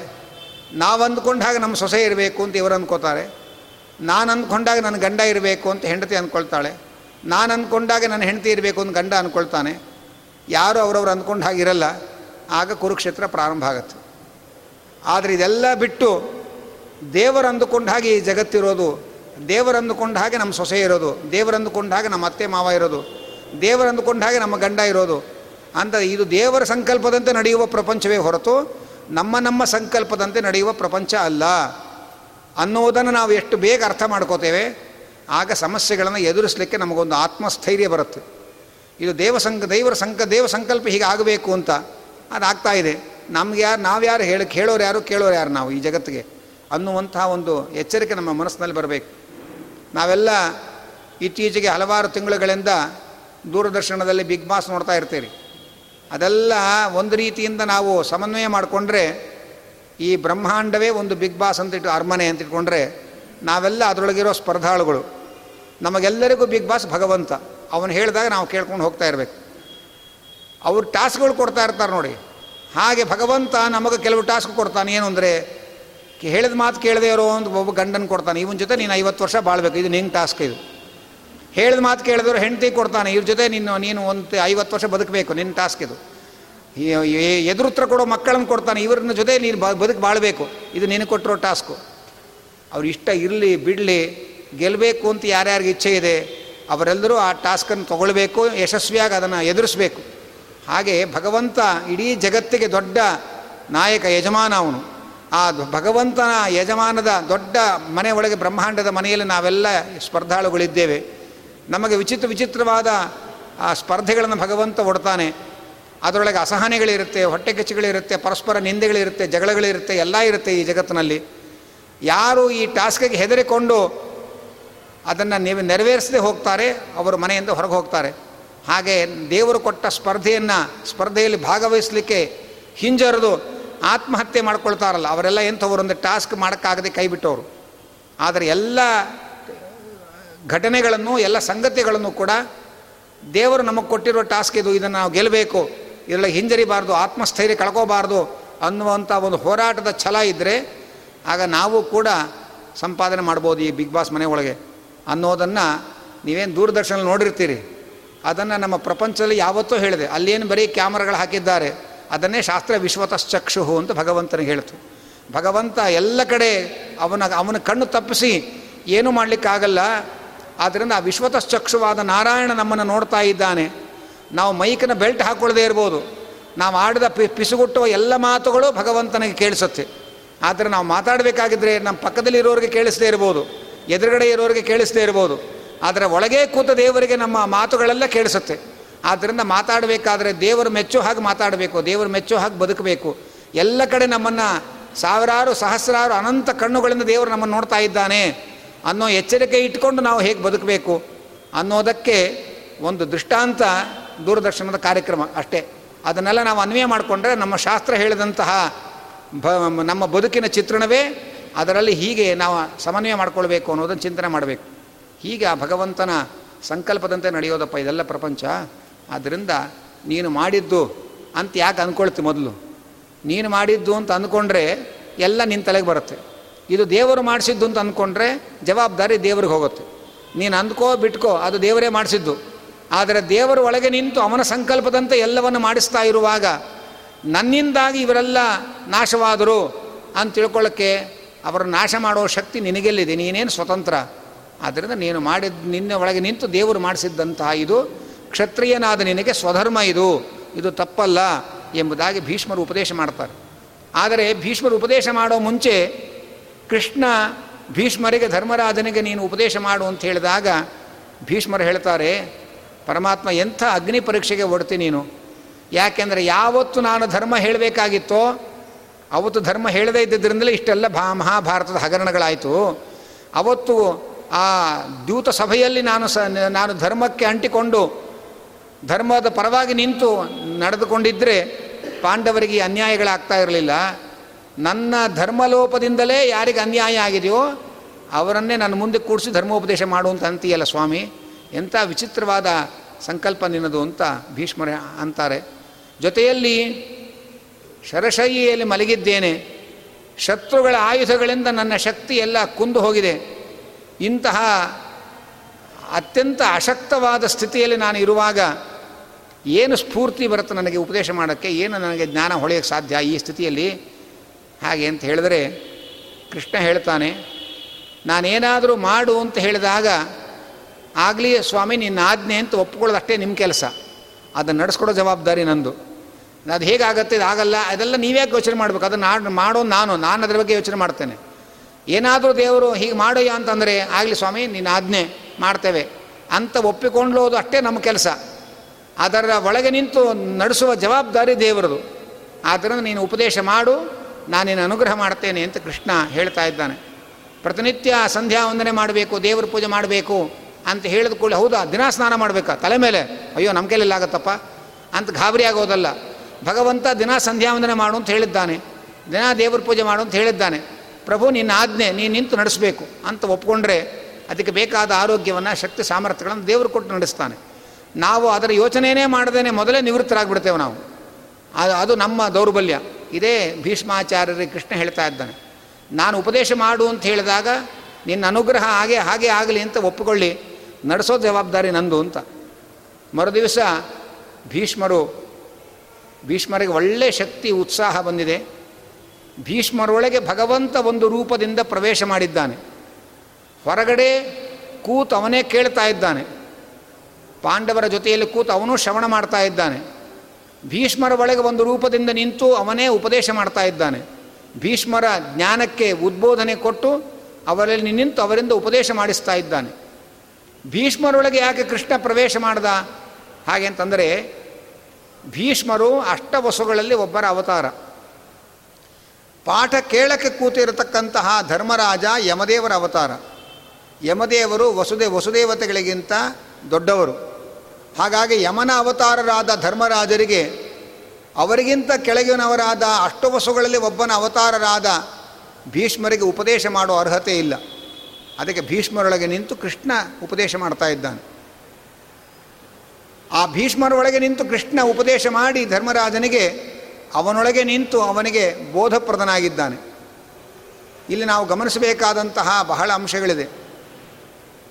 ಕೃಷ್ಣ ಒಂದು ರೀತಿಯಿಂದ ಭೀಷ್ಮರು ಶತ್ರು ಪಕ್ಷದಲ್ಲಿ ನಿಂತು ಹೋರಾಟ ಮಾಡಿದವರು, ಜ್ಞಾನವೃದ್ಧರು, ಅವರಿಂದಲೇ ಧರ್ಮರಾಜನಿಗೆ ಉಪದೇಶ ಕೊಡಿಸಬೇಕು ಅವರು ಪಡೆದ ಜ್ಞಾನ ಜಗತ್ತಿಗೆ ಒದಗಿಸಿಕೊಡಬೇಕು ಅನ್ನೋದು ಕೃಷ್ಣನ ಸಂಕಲ್ಪ ಅನ್ನೋದು ಒಂದು ಮುಖ. ಇನ್ನೊಂದು ರೀತಿಯಿಂದ ಕೃಷ್ಣ ಉಪದೇಶ ಮಾಡಿದಾಗಲೂ ಧರ್ಮರಾಜ ಸಂಶಯ ಹೋಯಿತು ಅಂತ ಅಂದ್ಕೊಳ್ಳಿಲ್ಲ. ದೊಡ್ಡವರು ಹೇಳಿದಾಗ ಯಾರು ಹೇಳಿದ ಮಾತು ಕೇಳಲ್ಲ. ಅವರಿಗೆ ಕೃಷ್ ಚಿಕ್ಕವ್ರ ಕೈಲಿ ಬುದ್ಧಿ ಹೇಳಿಸ್ತಾನೆ ಭಗವಂತ. ಅದಕ್ಕೆ ಭೀಷ್ಮರ ಮಂದಿ ಕೂತ, ಅಮ್ಮ ಹೇಳಿದಾಗಲೇ ತಿದ್ದುಕೊಂಡ್ರೆ ಹೆಂಡತಿ ಕೈಲಿ ಹೇಳಿಸ್ಕೊಳ್ಳೋದು ತಪ್ಪತ್ತೆ. ಅಮ್ಮ ಹೇಳಿದಾಗ ಹೊರಟಾಗಿ ನಡ್ಕೊಂಡು ಅಮ್ಮನ ಮಾತು ಕಿವಿಗೆ ಹೊಡೆದೇ ಇದ್ದವ್ರಿಗೆ ಹೆಂಡತಿ ಹಿಂದೆ ಗೀತೋಪದೇಶ ಆಗ್ತಾ ಇರುತ್ತೆ. ಯಾಕಂದ್ರೆ ಹೇಗೆ ನಿಂತ್ಕೋಬೇಕು, ಹೇಗೆ ಮಾತಾಡಬೇಕು, ಹೇಗೆ ಬದುಕಬೇಕು ಒಂದು ಹೇಳ್ಕೊಟ್ಟಿರಲ್ಲ. ಅಂದರೆ ಅವ್ರು ಹೇಳ್ಕೊಟ್ಟಿರ್ತಾರೆ, ಇವ್ರು ಕಲ್ತಿರಲ್ಲ. ಆಮೇಲೆ ತನ್ನ ಗಂಡನ ಸರ್ ಮಾಡ್ಕೊಂಡು ಇವ್ರು ಸಂಸಾರ ಮಾಡಬೇಕಾಗತ್ತೆ ಪಾಪ ಹೆಂಡತಿ. ಆದ್ದರಿಂದ ಯಾರು ತಂದೆ ತಾಯಿಗಳ ಮಾತು ಕೇಳಲ್ಲ, ಅವರು ಹೆಂಡತಿ ಮಾತು ಕೇಳ್ತಾ ಕೂತ್ಕೋಬೇಕಾಗತ್ತೆ. ಯಾಕೆಂದರೆ ಯಾರು ದೊಡ್ಡವರಿಗೆ ಬೆಲೆ ಕೊಡಲ್ಲ, ದೊಡ್ಡವರ ಉಪದೇಶವನ್ನು ಯಾರು ಕೇಳಲ್ಲ, ಅವರು ಚಿಕ್ಕವರಿಂದ ಪಾಠ ಕಲ್ತ್ಕೋಬೇಕಾಗತ್ತೆ. ಅದಕ್ಕೆ ಭೀ ಕೃಷ್ಣ ತಾನು ಉಪದೇಶ ಮಾಡ್ದ. ತನ್ನ ಉಪದೇಶದಿಂದ ಭೀಷ್ಮರು ಮಾತು ಕೇ ಧರ್ಮರಾಜ ಮಾತು ಕೇಳಲಿಲ್ಲ. ಆದರೂ ಸಂಶಯ ಶುರು ಮಾಡ್ದ. ಅದಕ್ಕೆ ತನಗಿಂತ ಚಿಕ್ಕವರಾದ ಭೀಷ್ಮರು ಮುಂದೆ ಕೂಡಿಸ್ತಾ ಪಾಠ ಕೂತ್ಕೊ ನೀನು. ಹಾಗೆ ಅಂತ ಹೊರನೋಟದಲ್ಲಿ ಇದು ಒಂದು ಸಂದೇಶ ಇಲ್ಲಿ ನಮ್ಮ ಕಣ್ಣಿಗೆ ಕಾಣುವಂಥದ್ದು. ಜೊತೆಯಲ್ಲಿ ಭೀಷ್ಮರು ದೊಡ್ಡ ಜ್ಞಾನಿಗಳು. ಪರಮಾತ್ಮ ಎರಡೂ ತರಹದ ಮುದುಕರ ಕಥೆಯನ್ನು ಈ ಸಂದರ್ಭದಲ್ಲಿ ತಿಳಿಸ್ತಾನೆ. ಒಬ್ಬ ಧೃತರಾಷ್ಟ್ರ, ಒಬ್ಬ ದ ಭೀಷ್ಮರು. ಧೃತರಾಷ್ಟ್ರ, ತಾನು ವಯಸ್ಸಿನ ಅಂಚಿಗೆ ಬಂದರೂ ಸಾಧನೆಯ ಎಚ್ಚರ ಇಲ್ಲದೆ ಕಾಲ ಕಳ್ಕೊಂಡವನು. ವಿದುರನ ಮೂಲಕ, ಭೀಮಸೇನನ ಮೂಲಕ ಬುದ್ಧಿ ಹೇಳಿ ಅವರನ್ನು ಸಾಧನೆಯಲ್ಲಿ ತೊಡಗಿಸ್ತಾರೆ. ಆ ಕಥೆ ಮುಂದೆ ಬರುತ್ತೆ. ಹೀಗೆ ವಯಸ್ಸಾದರೂ ಕೂಡ ಆರೂವರೆಗೆ ಏನು ಧಾರಾವಾಹಿ ಏಳು ಗಂಟೆಗೆ ಏನು ಧಾರಾವಾಹಿ ಅಂತಲೇ ಕೂತ್ಕೊಂಡಿರ್ತಾರೆ. ಸಂಧ್ಯಾ ವಂದನೆ ಮಾಡದೆ. ಅವರಿಗೆ ಅವರ ಮಕ್ಕಳು ಮೊಮ್ಮಕ್ಕಳು ಪುರಾಣಗಳಿಗೆ ಹೋಗಿ ಕೇಳ್ಕೊಂಡು ಅವರಾದರೂ ಸ್ವಲ್ಪ ಧರ್ಮದಲ್ಲಿ ಪ್ರವೃತ್ತಿ ಮಾಡಿಸ್ಬೇಕು ಅವರಿಗೆ. ಚಿಕ್ಕವರಾದರೂ, ದೊಡ್ಡವರು, ವಯಸ್ಸಾದರೂ ಅವರು ದೇವರ ಕಡೆ, ಅಧ್ಯಾತ್ಮದ ಕಡೆ ತಿರುಗದೆ ಹೋದರೆ ಸ್ವಲ್ಪ ಬಲವ, ಬಲಾತ್ಕಾರವಾಗಿ ಆದರೂ ಅವ್ರ ಕೆಲಸ ಸಾಧನೆ ಮಾಡಿಸ್ಬೇಕಾಗತ್ತೆ ಅನ್ನೋ ಎಚ್ಚರಿಕೆಯನ್ನು ಧೃತರಾಷ್ಟ್ರನ ವ್ಯಕ್ತಿತ್ವದ ಮೂಲಕ ನಮಗೆ ತಿಳಿಸ್ತಾರೆ ವ್ಯಾಸರು. ಜ್ಞಾನಿಗಳಾದವರು ನಮ್ಮ ಕುಟುಂಬದಲ್ಲಿರುವಾಗ ಅವರು ಹೋಗುವಷ್ಟರಲ್ಲಿ ಅವರು ಪಡೆದ ಜ್ಞಾನವನ್ನು ಮಕ್ಕಳು ಸಂಪಾದನೆ ಮಾಡ್ಕೋಬೇಕು ಅನ್ನೋ ಎಚ್ಚರಿಕೆಯನ್ನು ಭೀಷ್ಮರ ಕಥೆ ಹೇಳಿ ತಿಳಿಸ್ತಾನೆ. ಪಿ ಅವರೆಲ್ಲರೂ ಕೂಡ ಕೌರವರನ್ನು ಪರಾಜಯಗೊಳಿಸಿದ್ದೇವೆ, ನಮಗೆ ಸಾಮ್ರಾಜ್ಯ ಸಿಕ್ತು ಅಂತ ಸಂತೋಷದಲ್ಲಿ ಮೈ ಮರೆತಿರುವಾಗ ಪಾಂಡವರು ಇಡೀ ದೊಡ್ಡ ತತ್ವಜ್ಞಾನದ ಸೂರ್ಯ ಭೀಷ್ಮರು ಅಸ್ತಂಗತರಾಗ್ತಾ ಇದ್ದಾರೆ. ಸಾಮ್ರಾಜ್ಯ ಸಿಕ್ತು ಅನ್ನುವ ಸಂತೋಷದಲ್ಲಿ ಮೈ ಮರಿಬೇಡ್ರಿ. ದೊಡ್ಡ ಜ್ಞಾನ ಸಂಪತ್ತು ಕಣ್ಮರೆ ಆಗ್ತಾ ಇದೆ. ಅಲ್ಲಿ ಹೋಗಿ ಅವರು ಇರುವಷ್ಟರೊಳಗೆ ಆ ಸಂಪತ್ತನ್ನು ಪಡೆದುಕೊಳ್ಳಿ ನೀವು ಅಂಥೇಳಿ ಪಾಂಡವರನ್ನು ಕರ್ಕೊಂಡು ಹೋಗಿ ಕೂಡಿಸಿ ಭೀಷ್ಮರಿಂದ ಭಗವಂತ ಉಪದೇಶ ಮಾಡಿಸ್ತಾ ಇದ್ದಾನೆ. ಈ ಕಥೆ ನಾವು ಗಮನಿಸಬೇಕಾದದ್ದು. ಎಷ್ಟೋ ಸಂದರ್ಭಗಳಲ್ಲಿ ನಮ್ಮ ನಮ್ಮ ಕುಟುಂಬಗಳಲ್ಲಿಯೇ ಒಳ್ಳೆಯ ಜ್ಞಾನಿಗಳು, ವಿದ್ವಾಂಸರು, ಹಿರಿಯರು ಇರ್ತಾರೆ. ಅವರು ಅವರಿರೋ ತನಕ ಅವರ ಹತ್ರ ಒಂದು ವಾಯುಸ್ತುತಿ ಕೂಡ ಹೇಳಿಸ್ಕೊಳ್ಳಲ್ಲ ನಾವು. ಅವ್ರು ಹೋದ ಮೇಲೆ ಯಾರು ಪಾಠ ಹೇಳ್ಕೊಡ್ತಾರೆ ಅಂತ ಊರೆಲ್ಲ ಪುಸ್ತಕ ಹಿಡ್ಕೊಂಡು ತಿರುಗ್ತಾ ಇರ್ತೇವೆ. ನಮ್ಮ ಹಣೆ ಬರಹವನ್ನೇ ಈ ಕಥೆ ನಮಗೆ ಹೇಳ್ಕೊಡ್ತಾ ಇರೋದು. ಇದು ಮಹಾ ಇದೇ ಭಾಗವತದಲ್ಲಿ ಮುಂದೆ ಬರುತ್ತೆ. ವಸುದೇವನ ಮನೆಗೆ ಒಮ್ಮೆ ಕೆಲವು ಮುನಿಗಳು ಬರ್ತಾರೆ. ಆ ವಸುದೇವ ಆ ಮುನಿಗಳಲ್ಲಿ ಪ್ರಶ್ನೆ ಕೇಳ್ತಾನೆ. ಕರ್ಮದ ಬಂಧನದಿಂದ ಬಿಡುಗಡೆ ಆಗುವ ಉಪಾಯ ನನಗೆ ಹೇಳ್ರಿ ಅಂತ ಕೇಳ್ತಾನೆ. ಆ ಮುನಿಗಳು ಮಾತಾಡ್ಕೋತಾರೆ, ಜಗತ್ತಿಗೆ ಉಪದೇಶ ಮಾಡೋ ಕೃಷ್ಣ ಅವ್ರ ಮಗ, ವಸುದೇವ ಅವರ ಮಗನಿಂದ ಜ್ಞಾನ ಸಂಪಾದನೆ ಮಾಡೋದು ಬಿಟ್ಟು ನಮ್ಮ ಹತ್ರ ಕೇಳ್ತಾ ಕೂತಿದ್ದಾನೆ, ಎಂಥ ಮೋಹ ಭಗವಂತನದು ವಿಚಿತ್ರವಾದ ಮೋಹ ಅಂತ ಋಷಿಮುನಿಗಳು ಮಾತಾಡ್ಕೋತಾರೆ. ಕೃಷ್ಣ ಜಗತ್ತಿಗೆ ಗೀತೋಪದೇಶ ಮಾಡಿ ಜ್ಞಾನ ಕೊಡ್ತಕ್ಕಂಥ ಕೃಷ್ಣ ಸ್ವಂತ ವಸುದೇವನ ಮಗ. ಈ ಪ್ರಶ್ನೆಯನ್ನು ವಸುದೇವ ತನ್ನ ಕೃಷ್ಣನಲ್ಲಿ ಕೇಳಿ ಪರಿಹಾರ ಮಾಡ್ಕೋಬೋದಿತ್ತು. ಆದರೆ ಮನೆಗೆ ಬಂದು ಮುನಿಗಳಲ್ಲಿ ಪ್ರಶ್ನೆ ಕೇಳಿ ನನಗೆ ಉತ್ತರ ಹೇಳಿ ಉಪದೇಶ ಮಾಡಿರಿ ಅಂತ ಕೇಳ್ತಾನೆ. ಅವರು ಇವನ ಸ್ಥಿತಿ ನೋಡಿ ನಗ್ತಾರವರು ಮನೆ ಒಳಗೆ ಜಗತ್ತನ್ನು ಬೆಳಗೋ ಸೂರ್ಯ ಇರಬೇಕಾದ್ರೆ ಪಕ್ಕದ ಮನೆಗೆ ಸ್ವಲ್ಪ ಮೇಣದ ಬತ್ತಿ ಕೊಡಿ ಅಂತ ಕೇಳುವಂಥ ಸ್ಥಿತಿ ಮಾಡ್ಕೊಂಡಿದ್ದಾನಲ್ಲ ವಸುದೇವ ಅಂತ. ಮುಂದೆ ಒಮ್ಮೆ ವಸುದೇವ ಹೇಳ್ತಾನೆ, ಕೃಷ್ಣ, ದೊಡ್ಡ ಜ್ಞಾನಿ ನೀನು ನನ್ನ ಮಗನಾಗಿ ಸಿಕ್ಕಿದರೂ ಕೂಡ ನನ್ನ ಮಗ ಅಂತ ಅಷ್ಟೇ ದೃಷ್ಟಿ ಇಟ್ಕೊಂಡು ನಾನು ನಿನ್ನಲ್ಲಿ ಏನೂ ಜ್ಞಾನ ಸಂಪಾದನೆ ಮಾಡಲಿಲ್ಲ. ಮೋಕ್ಷ ಸಾಧನವಾದ ಜ್ಞಾನ ನನಗೆ ಉಪದೇಶ ಮಾಡು ಅಂತ ವಸುದೇವ ಕೇಳ್ತಕ್ಕಂಥದ್ದು. ಮುಂದೆ ಹತ್ತು ಹನ್ನೊಂದನೇ ಸ್ಕಂದಗಳಲ್ಲಿ ಬರುತ್ತೆ. ಅಂದರೆ ಜ್ಞಾನಿಗಳಾದವರು ನಮ್ಮ ಕುಟುಂಬದಲ್ಲಿರುವಾಗ ಅವರು ಇರುವಷ್ಟರೊಳಗೆ ಅವರೊಂದು ಸಂಧ್ಯಾ ಒಂದನ್ನು ಹೇಳಿಕೊಟ್ರೂ ಸಾಕು, ಒಂದು ದೇವ್ರ ಪೂಜೆ ಮಂತ್ರ ಹೇಳಿಕೊಟ್ರೂ ಸಾಕು. ಅದನ್ನು ತಿಳಿದವರು ಯಾರಿದ್ದಾರೆ ನಮ್ಮ ಕುಟುಂಬದಲ್ಲಿ?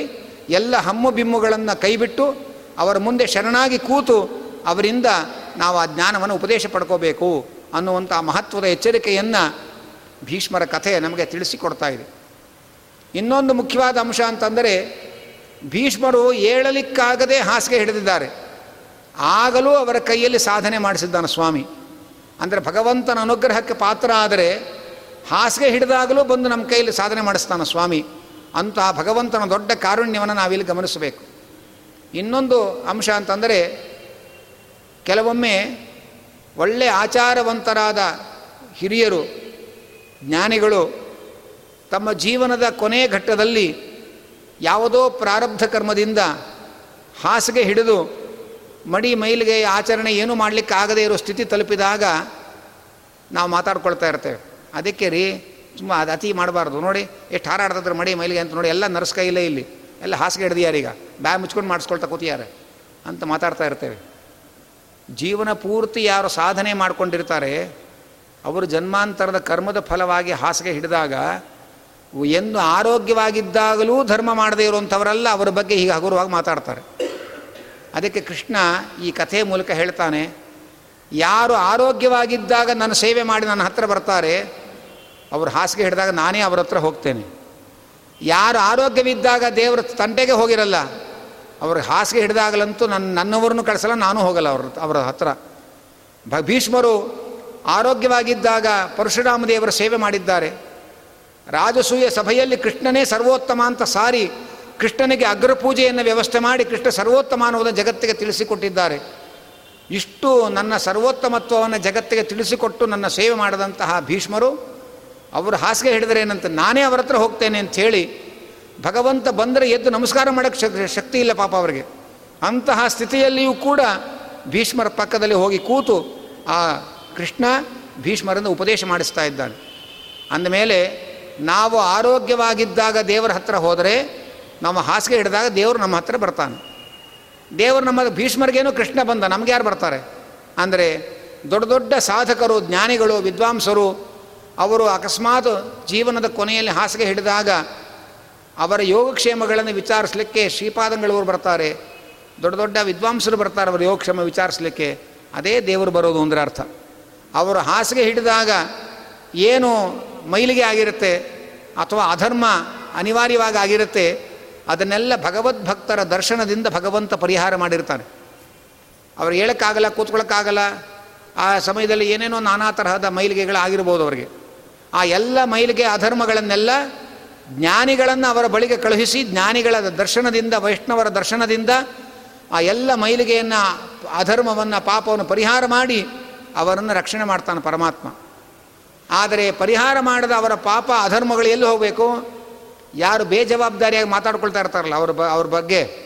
ಅದಕ್ಕೆ ರೀ, ಅತಿ ಮಡಿ ಮಾಡಬಾರ್ದು, ದೇವ್ರ ಹತ್ರ ಹೋಗಬಾರ್ದು, ದೇವ್ರ ಪೂಜೆ ಮಾಡಬಾರ್ದು, ಉಪವಾಸ ಮಾಡಬಾರ್ದು, ಮಾಡೋ ಕೆಲಸ ನೋಡಿ ಏನು ಅನುಭವಿಸ್ತಾ ಇದ್ದಾರೆ ಅಂತ ಮಾತಾಡ್ತಾ ಇರ್ತಾರಲ್ಲ, ಅವರ ಅಕೌಂಟಿಗೆ ಜಮಾ ಮಾಡ್ತಾರೆ. ಇವರು ಹಾಸಿಗೆ ಹಿಡಿದಾಗ ಏನೇನು ಮೈಲಿಗೆ ಪಾಪಗಳಾಗಿರುತ್ತಲ್ಲ. ಮಾಡಿದವರ ಪಾಪ, ಆ ಆಡಿದವರ, ಆಡಿದವರಿಗೆ ಅಂತ ಏನು ಗಾದೆ ಇದೆ. ಹಾಗೆ ಇವರು ಮಾಡಿದ ಪಾಪಗಳನ್ನು ವೈಷ್ಣವರ ದರ್ಶನ ಕೊಟ್ಟು ಅವ್ರಿಗೆ ಪರಿಹಾರ ಮಾಡಿಬಿಡ್ತಾನೆ. ಆ ಪರಿಹಾರ ಆದದ ಬ್ಯಾಂಕ್ ಅಕೌಂಟ್ ಇರ್ತಲ್ಲ ಅವ್ರದ್ದು, ಪಾಪದ ಅಕೌಂಟು. ಅದು ಇವರಿಗೆ ಅಕ, ಇವ್ರ ಅಕೌಂಟಿಗೆ ಜಮಾ ಮಾಡ್ತಾನೆ ಪರಮಾತ್ಮ. ಆದ್ದರಿಂದ ನಮ್ಮ ಕೈಲಿ ಸಾಧನೆ ಮಾಡಲಿಕ್ಕೆ ಆಗದೆ ಹೋದರೂ ಬೇಡ. ಸಾಧನೆ ಮಾಡಿದವ್ರ ಬಗ್ಗೆ ಹಗುರವಾಗಿ ಮಾತಾಡೋದು ಮೊದಲು ಕೈ ಬಿಡಬೇಕು ನಾವು. ಯಾಕೆಂದರೆ ಯಾರ್ಯಾರ ಸಾಧನೆ ಏನು ಅನ್ನೋದು ನಮಗೇನು ಗೊತ್ತು, ದೇವರಿಗೆ ಗೊತ್ತು. ನಮಗೆ ಕಣ್ಣು ಮುಂದೆ ಈ ಜನ್ಮದಲ್ಲಿ ಏನು ಕಾಣುತ್ತೋ ಅಷ್ಟೇ ಕಾಣೋದು. ಈ ಜನ್ಮದ ಹಿಂದೆ ಏನೇನು ಮಾಡಿದ್ದಾರೆ ಸಾಧನೆ ಅನ್ನೋದು ದೇವರಿಗೆ ಗೊತ್ತು. ಅವನೇನಾದರೂ ಒಂದನ್ನು ಒದಗಿಸಬೇಕಾಗಿದ್ದರೆ ಅನೇಕ ಜನ್ಮಗಳ ಪುಣ್ಯಗಳ ಲೆಕ್ಕಾಚಾರದಲ್ಲಿ ಕೊಟ್ಟಿರ್ತಾನೆ ಅವನು. ನಮಗೆ ಅವನು ಜನ್ಮಾಂತರದಲ್ಲಿ ಮಾಡಿದ ಸಾಧನೆಗಳು ನಮ್ಮ ಕಣ್ಣಿಗೆ ಕಾಣದ. ನಮಗೆ ಇವತ್ತು ಬದುಕಿದ್ದಾರೆ ಏನೋ ಅದಷ್ಟೇ ನಮ್ಮ ಕಣ್ಣಿಗೆ ಕಾಣೋದು. ಇವತ್ತಿನ ಬದುಕು ನೋಡಿ ಯಾರನ್ನೋ ಯೋಗ್ಯರು, ಅಯೋಗ್ಯರು ಅಂತ ತೀರ್ಮಾನ ಮಾಡಿ ತಿರಸ್ಕಾರ, ಪುರಸ್ಕಾರಗಳನ್ನು ಮಾಡೋ ಅಧಿಕಾರ ನಮಗಿಲ್ಲ. ದೈವ ಸಂಕಲ್ಪದಂತೆ ನಡ್ಕೊಂಡು ಹೋಗ್ತಾ ಇದೆ ಅನ್ನುವ ಎಚ್ಚರ ನಮಗಿರಬೇಕು ಅನ್ನೋದನ್ನು ಭೀಷ್ಮರ ಕಥೆಯಲ್ಲಿ ಇಂಥ ನಮ್ಮ ಜೀವನಕ್ಕೆ ಬೇಕಾದ ಅನೇಕ ಮಾರ್ಮಿಕವಾದ ಅಂಶಗಳನ್ನೆಲ್ಲ ಭೀಷ್ಮರ ಕಥೆಯಲ್ಲಿ ನಾವು ತಿಳ್ಕೊಳ್ಬೇಕು.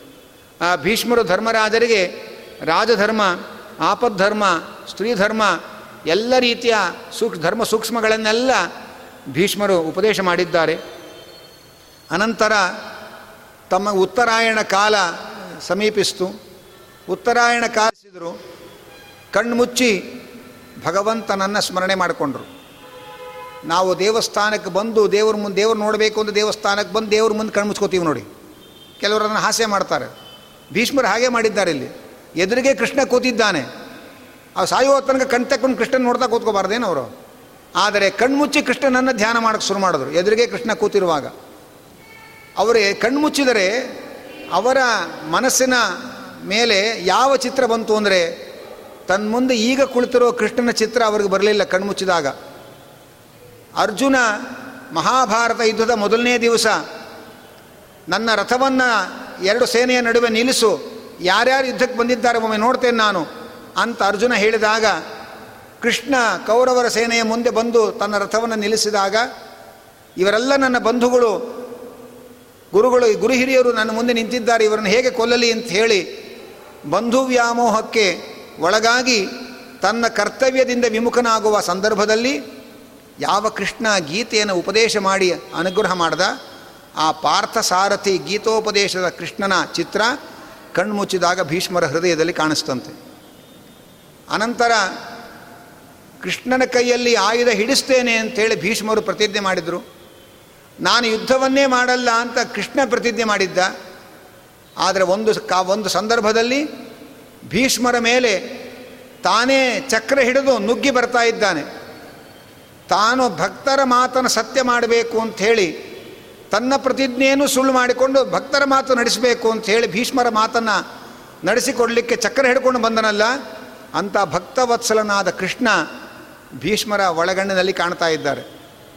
ಎದುರಿಗಿರ್ತಕ್ಕಂತಹ ಎಲ್ಲ ಮಹಾರಥರು ಬಿಟ್ಟ ಅಸ್ತ್ರಗಳಿಂದ, ಶಸ್ತ್ರಗಳಿಂದ ತಾನು ಅಚ್ಛೇದ್ಯ ಅಭೇದ್ಯನಾದರೂ ಕೂಡ ಶತ್ರುಗಳು ಬಿಟ್ಟ ಬಾಣದಿಂದ ಕವಚ ಸೀಳಿ ತನ್ನ ದೇಹದಿಂದ ರಕ್ತ ಚಿಮ್ಮಿದ ಹಾಗೆ ತೋರಿಸ್ಕೊಳ್ತಾ ಇದ್ದಾನಲ್ಲ. ಆ ಕೃಷ್ಣನ ವಿಡಂಬನೆಯ ರೂಪ ಅವರ ಕಣ್ಮುಂದೆ ಕಾಣ್ತಾ ಇದೆ. ಇಂತಹ ಕೃಷ್ಣನನ್ನು ನೆನೆದುಕೊಂಡು ಅಂಥ ಕೃಷ್ಣನ ಪಾದಗಳಲ್ಲಿ ನನ್ನ ಮನಸ್ಸು ನೆಲೆಗೊಳ್ಳಲಿ ಅಂತ ಕಣ್ಮುಚ್ಚಿ ಪ್ರಾರ್ಥನೆ ಮಾಡ್ತಾ ಇದ್ದಾರೆ. ಉತ್ತರಾಯಣ ಕಾಲ ಬಂತು. ಅವರು ದೇಹದಿಂದ ದೇಹದಿಂದ ದೇಹ ಪರಿತ್ಯಾಗ ಮಾಡಿದರು. ಆ ಭಗವಂತನ ಚಮತ್ಕಾರ ಅಂತಂದರೆ ಸಾಯುವ ತನಕ ಅವರು ಕೃಷ್ಣನನ್ನು ಧ್ಯಾನ ಮಾಡ್ತಾ ಇದ್ದರು ಇನ್ನೇನು ದೇಹದಿಂದ ಪ್ರಾಣ ಹೊರಗೆ ಹೋಗಬೇಕು. ಅಂತಿಮ ಕ್ಷಣದಲ್ಲಿ ಕೃಷ್ಣ ಅವರಿಗೆ ತನ್ನ ರೂಪವನ್ನು ಮರೆಮಾಚಿ ಅವರ ಮೂಲ ರೂಪವೇ ಅವರ ಕಣ್ಣಿಗೆ ಕಾಣುವಂತೆ ಏರ್ಪಾಡು ಮಾಡಿಬಿಟ್ಟ. ಯಾಕೆ ಅಂದರೆ ತನ್ನನ್ನೇ ಧ್ಯಾನ ಮಾಡ್ತಾ, ತನ್ನ ರೂಪವನ್ನೇ ನೋಡ್ತಾ ಅವರು ಪ್ರಾಣತ್ಯಾಗ ಮಾಡಿದರೆ ಅವರಿಗೆ ಮೋಕ್ಷ ಕೊಡಬೇಕು. ಆದರೆ ಮೋಕ್ಷಕ್ಕೆ ಬೇಕಾದ ಸಾಧನೆ ಇನ್ನೂ ಬೇಕಾದಷ್ಟು ಮಾಡಬೇಕಾಗಿದೆ ಅವರು. ಇನ್ನೂ ಬ್ಯಾಲೆನ್ಸ್ ಇದೆ ಸಾಧನೆ. ಅದಕ್ಕೋಸ್ಕರ ಅವರ ಮೂಲ ರೂಪವೇ ಅವರ ಕಣ್ಮುಂದೆ ಬರುವಂತೆ ಕೊನೆಯ ಕ್ಷಣದಲ್ಲಿ ಮಾಡಿ, ತಮ್ಮ ಮೂಲ ರೂಪವನ್ನೇ ನೋಡಿಕೊಂಡು ಅವರು ದೇಹತ್ಯಾಗ ಮಾಡಿದ್ದರಿಂದ ಮರಣೋತ್ತರದಲ್ಲಿ ತಮ್ಮ ಮೂಲ ರೂಪವನ್ನೇ ಸೇರಿಕೊಂಡ್ರು ಅವರು. ಹೊರತು ಭಗವಂತನ ಲೋಕವನ್ನು ಆಗಲೇ ಸೇರಲಿಲ್ಲ ಅವರು. ಮುಂದೆ ಸಾಧನಾನುಷ್ಠಾನಗಳನ್ನು ಮಾಡಿಕೊಂಡ ಮೇಲೆ ಭಗವಂತ ತನ್ನ ಲೋಕವನ್ನು ಕೊಡ್ತಾನೆ. ಅಂದರೆ ಭಗವಂತ ಎಷ್ಟೇ ತನ್ನನ್ನು ಹಾಡಿ ಹೊಗಳಿದರೂ ಅವನ ತೀರ್ಮಾನದಲ್ಲಿ ಪಕ್ಷಪಾತಗಳಿರಲ್ಲ ಅನ್ನೋದು ನಾವು ಗಮನಿಸಬೇಕು. ನಾವು ಮದುವೆ ಮನೆಯಲ್ಲಿ ಮಡಿಯವರಿಗೆ ಅಂತ ಒಂದು ಪಂಕ್ತಿ ಮಾಡಿ ಊಟ ಹಾಕ್ತೇವೆ. ಅಲ್ಲಿ ಎಷ್ಟೋ ದಾಕ್ಷಿಣ್ಯಕ್ಕೊಳಗಾಗಿ ಮೈಲಿಗೆ ಅವ್ರನ್ನೆಲ್ಲ ಕೂಡಿಸಿರ್ತೇವೆ ಅಲ್ಲಿ. ಯಾಕೆಂದರೆ ಅವರು ಬೀಗರ ಕಡೆಯವರು, ಅವ್ರ ಕಡೆಯವರು, ಇವ್ರ ಕಡೆಯವರು, ಇವರು ಸೋ ಬೇದ ಮಕ್ಕೋತಾರೆ ಮನೆ ಬಿಟ್ಟು ಹೊಡೋಗ್ತಾರೆ ಆಮೇಲೆ ಮದುವೆ ಮನೆ ಬಿಟ್ಟು. ಅಂತ ಏನೇನೋ ಮುಲಾಜಿಗೆಲ್ಲ ಒಳಗಾಗಿ ಮಡಿಯವರಿಗೆ ಅಂತ ಪ್ರತ್ಯೇಕ ಅಡುಗೆ ಮಾಡಿಸಿ, ಪ್ರತ್ಯೇಕ ಪಂಕ್ತಿ ಹಾಕಿ ಮೈಲಿಗೆ ಅವ್ರನ್ನ ಕೂಡಿಸಿರ್ತೇವೆ ನಾವು. ಕೊನೆಗೆ ಮಡಿಯವರಿಗೆ ಅಲ್ಲಿಂದ ಅಡುಗೆ ಬರಬೇಕಾಗತ್ತೆ. ಈ ಸ್ಥಿತಿ ನಿರ್ಮಾಣ ಮಾಡ್ಕೋತೇವೆ. ಅಂದರೆ ನಮ್ಮ ಅಸ್ವಾತಂತ್ರ್ಯ ಎಷ್ಟಿದೆ? ನಾವು ಹೇಗೆ ನಮ್ಮ ಧೋರಣೆಗಳನ್ನು ಬದಲಾಯಿಸ್ಕೊಳ್ಳುವಂಥ ಇಕ್ಕಟ್ಟುಗಳು ನಮಗೆ ಬರುತ್ತೆ? ಆದರೆ ಭಗವಂತ ಅವರವರ ಸಾಧನೆ ಆದಮೇಲೆ ಅವರವರಿಗೆ ಫಲ ಅನ್ನುವಂಥ ತನ್ನ ನೀತಿ ಏನಿದೆ, ಆ ನೀತಿಗೆ ಯಾವತ್ತೂ ಆ ನೀತಿಯನ್ನು ಬಿಟ್ಟು ನಡೆಯಲ್ಲ ಪರಮಾತ್ಮ. ಭೀಷ್ಮರು ಇಷ್ಟೆಲ್ಲ ಹಾಡಿ ಹೊಗಳಿದರು ಹೇಳಿ ಆಗಲೇ ಅವರಿಗೆ ಮೋಕ್ಷ ಕರುಣಿಸಲಿಲ್ಲ ಪರಮಾತ್ಮ. ಇನ್ನೂ ಅವರು ಮೋಕ್ಷಕ್ಕೆ ಸಾಧನೆಗಳನ್ನು ಮಾಡಬೇಕಾಗಿದೆ. ಅಂಥೇಳಿ ಅವರ ಮೂಲ ರೂಪದಲ್ಲಿ ಅವರು ಸೇರುವಂತೆ ವ್ಯವಸ್ಥೆ ಮಾಡಿ ಅವನು ಅನುಗ್ರಹ ಮಾಡಿದ್ದಾನೆ. ಎಲ್ಲ ದೇವತೆಗಳು ಆಕಾಶದಿಂದ ಭೀಷ್ಮರ ಮೇಲೆ ಹೂಮಳೆ ಸುರಿಸಿದ್ದಾರೆ. ಯಾಕೆಂದರೆ ಯಾರಿಗೆ ತಾನೇ ಕೃಷ್ಣನ ಮುಂದೆ ಕೂತು ಪ್ರಾಣತ್ಯಾಗ ಮಾಡುವ ಅವಕಾಶ ಸಿಗತ್ತೆ. ಆ ಭೀಷ್ಮರು ಏನು ಪರಶುರಾಮ ದೇವರ ಸೇವೆ ಮಾಡಿದ್ದಾರೆ ಕೃಷ್ಣನ ಸೇವೆ ಮಾಡಿದ್ದಾರೆ. ಅದರ ಮಹಾಫಲ ದೇಹತ್ಯಾಗ ಕೃಷ್ಣನ ಮುಂದೆ ಕೂತು ದೇಹ ದೇಹ ಬಿಡುವಂತಹ ಯೋಗ ಅವರಿಗೆ ಒದಗಿ ಬಂತು ಅಂಥೇಳಿ ಆ ಭೀಷ್ಮಾಚಾರ್ಯರ ಅದ್ಭುತವಾದ ತನ್ನ ತಂದೆಗೋಸ್ಕರ ಆ ಜನ್ಮ ಬ್ರಹ್ಮಚಾರಿಗಳಾಗಿದ್ದು ಇಡೀ ರಾಜ್ಯದ ಹೊಣೆಗಾರಿಕೆಯನ್ನು ತನ್ನ ಹೆಗಲ ಮೇಲೆ ಹಾಕ್ಕೊಂಡು ಎಂಥೆಂಥ ಇಕ್ಕಟ್ಟುಗಳಲ್ಲೆಲ್ಲ ಅವರು ನಿಭಾಯಿಸಿಕೊಂಡು ಮುಂದೆ ಬಂದು ಭಗವಂತನ ಸೇವೆ ಮಾಡಿದ್ದಾರೆ. ಆದ್ದರಿಂದ ಕೃಷ್ಣ ಅವರಿಗೆ ದೇವತೆಗಳೆಲ್ಲ ಹೂಮಳೆ ಸುರಿಸಿ ಪರಮ ಸಂತೋಷದಿಂದ ಅವರನ್ನು ಸ್ವಾಗತ ಮಾಡಿದ್ದಾರೆ. ಭೀಷ್ಮರನ್ನು. ಇಲ್ಲಿ ಒಂದು ಧರ್ಮ ಸೂಕ್ಷ್ಮದ ಪ್ರಶ್ನೆ ಬರುತ್ತೆ. ಉತ್ತರಾಯಣ ಕಾಲದವರೆಗೆ ಭೀಷ್ಮರು ಯಾಕೆ ಕಾಯ್ತಾ ಇದ್ದರು ಅಂದರೆ ಉತ್ತರಾಯಣ ಕಾಲದಲ್ಲಿ ಯಾರು ಮರಣ ಹೊಂತಾರೆ ಅವರು ಪುನರಾವೃತ್ತಿ ಇಲ್ಲದೇ ಇರತಕ್ಕಂಥ ಲೋಕಗಳಿಗೆ ಹೋಗ್ತಾರೆ. ದಕ್ಷಿಣಾಯನದಲ್ಲಿ ಯಾರು ಮರಣ ಹೊಂತಾರೆ ಅವರು ಪುನರಾವೃತ್ತಿ ಇರತಕ್ಕ ಲೋಕಗಳಿಗೆ ಹೋಗ್ತಾರೆ ಅಂತ ಒಂದು ಸ್ಥೂಲವಾದ ವ್ಯವಸ್ಥೆ ಇದೆ. ಅದಕ್ಕೋಸ್ಕರ ಪುನರಾವೃತ್ತಿ ಇಲ್ಲದೇ ಇರೋ ಲೋಕಕ್ಕೆ ನಾನು ಹೋಗಬೇಕು ಅಂಥೇಳಿ ಭೀಷ್ಮರು ಉತ್ತರಾಯಣ ಕಾಲವನ್ನು ನಿರೀಕ್ಷೆ ಮಾಡ್ತಾ ಇದ್ದರು ಅಂತ ಇಲ್ಲಿ ನಾವು ಉತ್ತರವನ್ನು ಕಾಣ್ತೇವೆ. ಆದರೆ ಹೀಗೆ ನಾವು ಲೆಕ್ಕ ಇಟ್ಕೊಂಡ್ಬಿಟ್ರೆ ಎಷ್ಟೋ ಸಾಧಕರು ಪುಣ್ಯಾತ್ಮರೆಲ್ಲ ಕೃಷ್ಣ ಪಕ್ಷದಲ್ಲಿ ಹೋಗಿರ್ತಾರೆ, ದಕ್ಷಿಣಾಯಣದಲ್ಲಿ ಹೋಗಿರ್ತಾರೋ. ಹಾಗೆ ಅಂತೇಳಿ ಅವರೆಲ್ಲರೂ ಅಯೋಗ್ಯರನ್ನು ತೀರ್ಮಾನ ಮಾಡೋಕ್ಕಾಗಲ್ಲ. ಎಷ್ಟೋ ಅಯೋಗ್ಯರು ಉತ್ತರಾಯಣದಲ್ಲಿ ಹೋಗಿರ್ತಾರೆ, ಅವ್ರನ್ನೆಲ್ಲ ಮೋಕ್ಷ ಸಿಕ್ತು ಅಂತ ನಾವು ತೀರ್ಮಾನ ಮಾಡೋಕ್ಕಾಗಲ್ಲ. ಆದ್ದರಿಂದ ಈ ವ್ಯವಸ್ಥೆ ಏನೋ ನಮಗೆ ಗೊಂದಲ ಉಂಟು ಮಾಡುತ್ತೆ. ಅದಕ್ಕೆ ಶಾಸ್ತ್ರ ಹೇಳುತ್ತೆ ಉತ್ತರಾಯಣದಲ್ಲಿ ಸತ್ತವರಿಗೆ ಸದ್ಗತಿ ದಕ್ಷಿಣಾಯನದಲ್ಲಿ ಸತ್ತವರಿಗೆ ಪುನರಾವೃತ್ತಿ ಇರೋ ಲೋಕಪ್ರಾಪ್ತಿ ಅಂದರೆ ಈ ಉತ್ತರಾಯಣ ದಕ್ಷಿಣಾಯನಗಳು ನಮ್ಮ ಪಂಚಾಂಗದ ಉತ್ತರಾಯಣ ದಕ್ಷಿಣಾಯನ ಅಲ್ಲ. ಮತ್ತು ನಮ್ಮ ದೇಹದ ಒಳಗೆ ಉತ್ತರಾಯಣ ರಶ್ಮಿಗಳು, ದಕ್ಷಿಣಾಯನ ರಶ್ಮಿಗಳು ಅಂತ ಒಂದು ವ್ಯವಸ್ಥೆ ಇದೆ. ಹೊರಗಿನ ಪಂಚಾಂಗದಲ್ಲಿ ದಕ್ಷಿಣಾಯನ ಇದ್ದರೂ ಕೂಡ ಸಜ್ಜ, ಸಜ್ಜನರಾದವರು ಅವರ ದೇಹದ ಒಳಗೆ ಉತ್ತರಾಯಣ ರಶ್ಮಿಗಳ ಮೂಲಕವೇ ದೇಹದಿಂದ ಹೊರಗೆ ಬಂದಿರ್ತಾರೆ. ಅದು ಲೆಕ್ಕ. ಹೊರಗಡೆ ಪಂಚಾಂಗದಲ್ಲಿ ಉತ್ತರಾಯಣ ಇದ್ದರೂ ಕೂಡ ಪುನರಾವೃತ್ತಿ ಇರೋ ಲೋಕಕ್ಕೆ ಹೋಗತಕ್ಕಂಥವ್ರು ತಮ್ಮ ದೇಹದ ಒಳಗೆ ದಕ್ಷಿಣಾಯನ ರಶ್ಮಿಗಳ ಮೂಲಕವೇ ಹೊರಗೆ ಬಂದಿರ್ತಾರಪ್ಪ. ಅದು ನಿಮ್ಮ ಕ್ಯಾಲೆಂಡರ್ಲಿ ಕಾಣಲ್ಲ. ಆದ್ದರಿಂದ ಗೊಂದಲಕ್ಕೆ ಒಳಗಾಗಬೇಡ್ರಿ ಹಾಗಾದರೆ ಉತ್ತರಾಯಣವನ್ನು ಬರಲಿ, ಉತ್ತರಾಯಣ ಕಾಲ ತಕ್ಕ ಕಾದಿದ್ದಾಕೆ ಭೀಷ್ಮರಾಗಾದರೆ.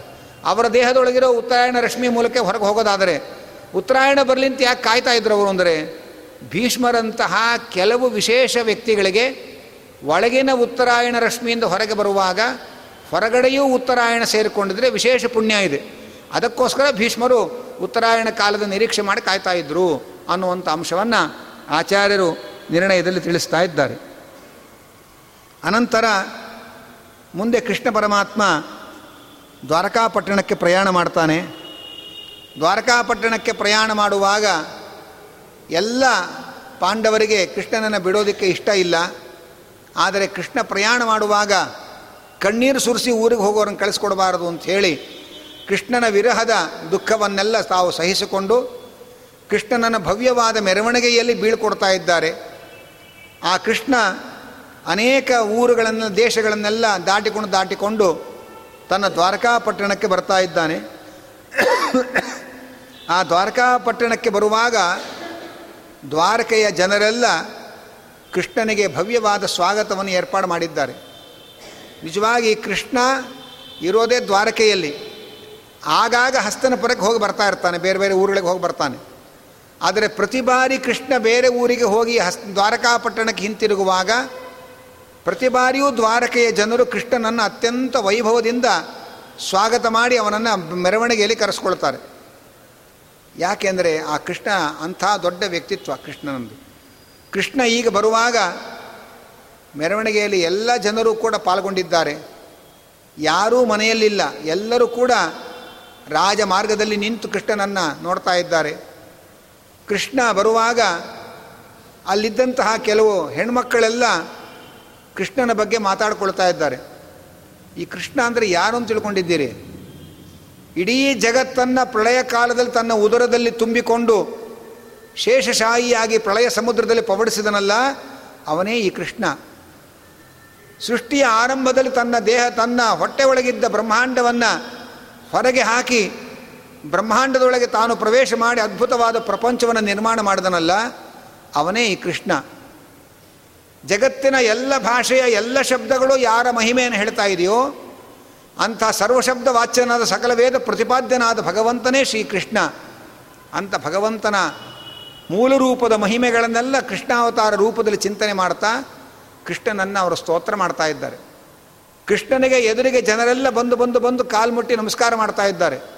ಕೃಷ್ಣ ಎಲ್ಲರ ಪ್ರೀತಿ, ಭಕ್ತಿ, ವಿಶ್ವಾಸಗಳನ್ನು ಸ್ವೀಕಾರ ಮಾಡ್ತಾ ಮಾಡ್ತಾ ಒಂದು ಕಿವಿ ಆ ಸ್ತೋತ್ರ ಮಾಡ್ತಾ ಇರತಕ್ಕಂತಹ ಹೆಣ್ಮಕ್ಕಳ ಕಡೆಗೆ ಗಮನ ಕೊಟ್ಟಿದ್ದಾನೆ.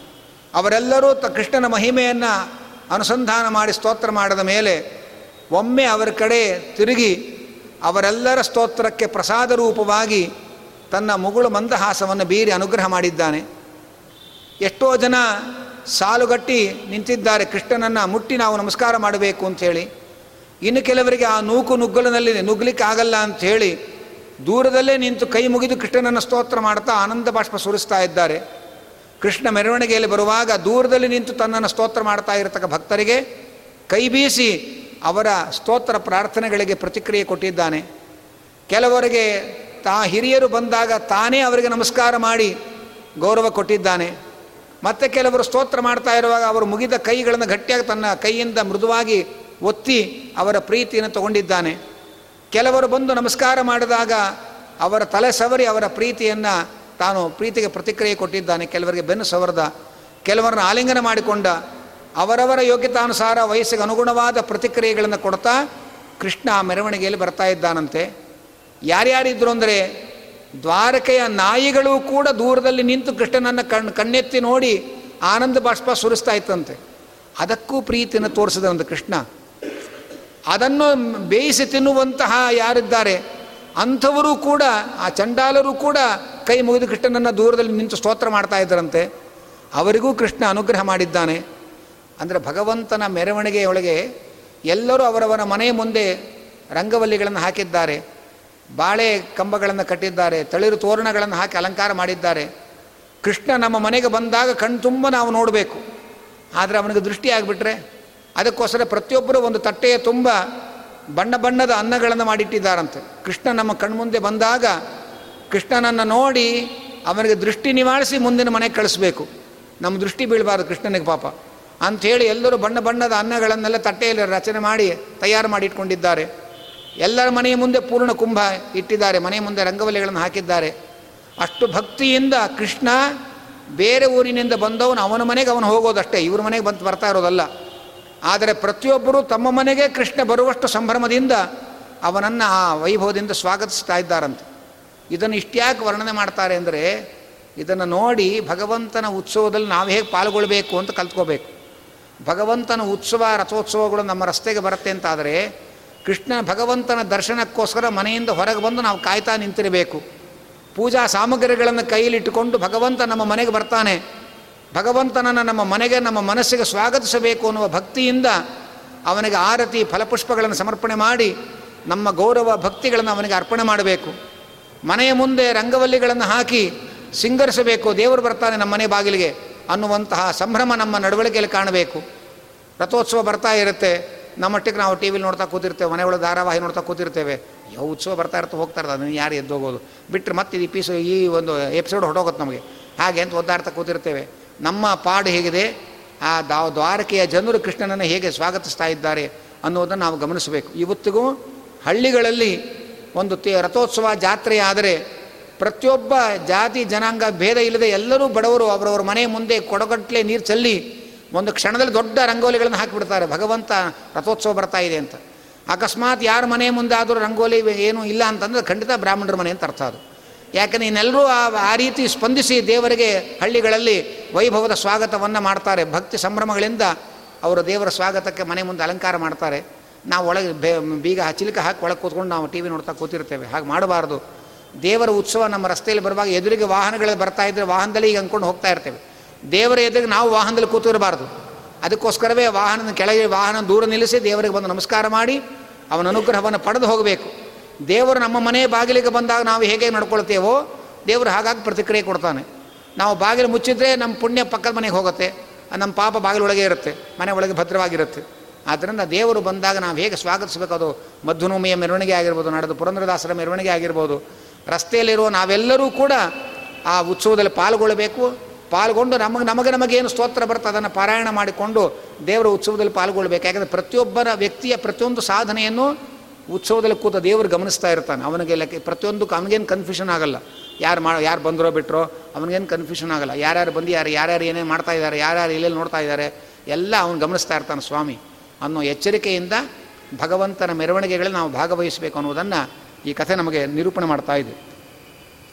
ಎಲ್ಲರೂ ನಮಸ್ಕಾರ ಮಾಡ್ತಾ ಇದ್ದಾರೆ. ಎಲ್ಲರ ಗೌರವ ಆಧಾರಕ್ಕೆ ಪಾತ್ರನಾದ ಕೃಷ್ಣ ಮನೆಗೆ ಬಂದಾಗ ಒಂದು ಕಡೆಯಲ್ಲಿ ಅವನ ಹೆಂಡತಿಯರೆಲ್ಲ ಅವರ ತನ್ನನ್ನು ಅಲಂಕರಿಸಿಕೊಂಡು, ತಮ್ಮ ಮನೆಯನ್ನು ಅಲಂಕರಿಸಿಕೊಂಡು ಗಂಡನ ಆಗಮನಕ್ಕೆ ಕಾಯ್ತಾ ಇದ್ದಾರೆ. ಇನ್ನೊಂದು ಕಡೆ ಅವರ ತಂದೆ ತಾಯಿಗಳೆಲ್ಲ ಕಾಯ್ತಾ ಇದ್ದಾರೆ. ಹೊರಗಡೆಯಿಂದ ಬಂಗ ಮಗ, ಬಂದ ಮಗ ಮೊದಲು ಹೆಂಡತಿ ಕೊನೆಗೆ ಹೋಗ್ತಾನೋ, ಅಪ್ಪ ಅಮ್ಮನ ಕೊನೆಗೆ ಹೋಗ್ತಾನೋ ಅನ್ನೋದನ್ನು ಇಬ್ಬರು ಪರೀಕ್ಷೆ ಮಾಡ್ತಾ ಕೂತಿರ್ತಾರೆ. ಅವರಿಗೆ ಅವರೇ, ಅವರ ಅಪ್ಪ ಅಮ್ಮನೇ ದೊಡ್ಡ ಹೆಚ್ಚು ಅವರಿಗೆ. ಅಲ್ಲಿ ಹೋದ್ರು, ಹೋಗಲಿ, ಬರಲಿ, ಮನೆಗೆ ಬರಲಿ, ಮಾಡ್ತೀನಿ, ನೋಡೋಣ. ಹಾಗೆ ಅಂತ ಇವ್ರು ಕಾಯ್ತಾ ಇರ್ತಾರೆ. ಇವ್ರು ಇಲ್ಲಿಗೆ ಹೋದಾಗ ನೋಡು, ತಂದೆ ತಾಯಿಗಳು ನಾವು ಕಾಯ್ತಾ ಇರ್ತೇವೆ, ಮಗ ಯಾವಾಗ ಬರ್ತಾನೆ ಅಂತ ಅಲ್ಲಿ ಹೋಗಿ ಕೂತ್ಕೊಂಡು ಅಲ್ಲೇ ಅಂತ ಇವ್ರು ಬೈತಾ ಕೂತಿರ್ತಾರೆ. ಆಗ ನಾವು ಎಲ್ಲಿಗೆ ಹೋಗ್ಬೇಕು ಹಾಗಾದ್ರೆ ಮೊದಲು?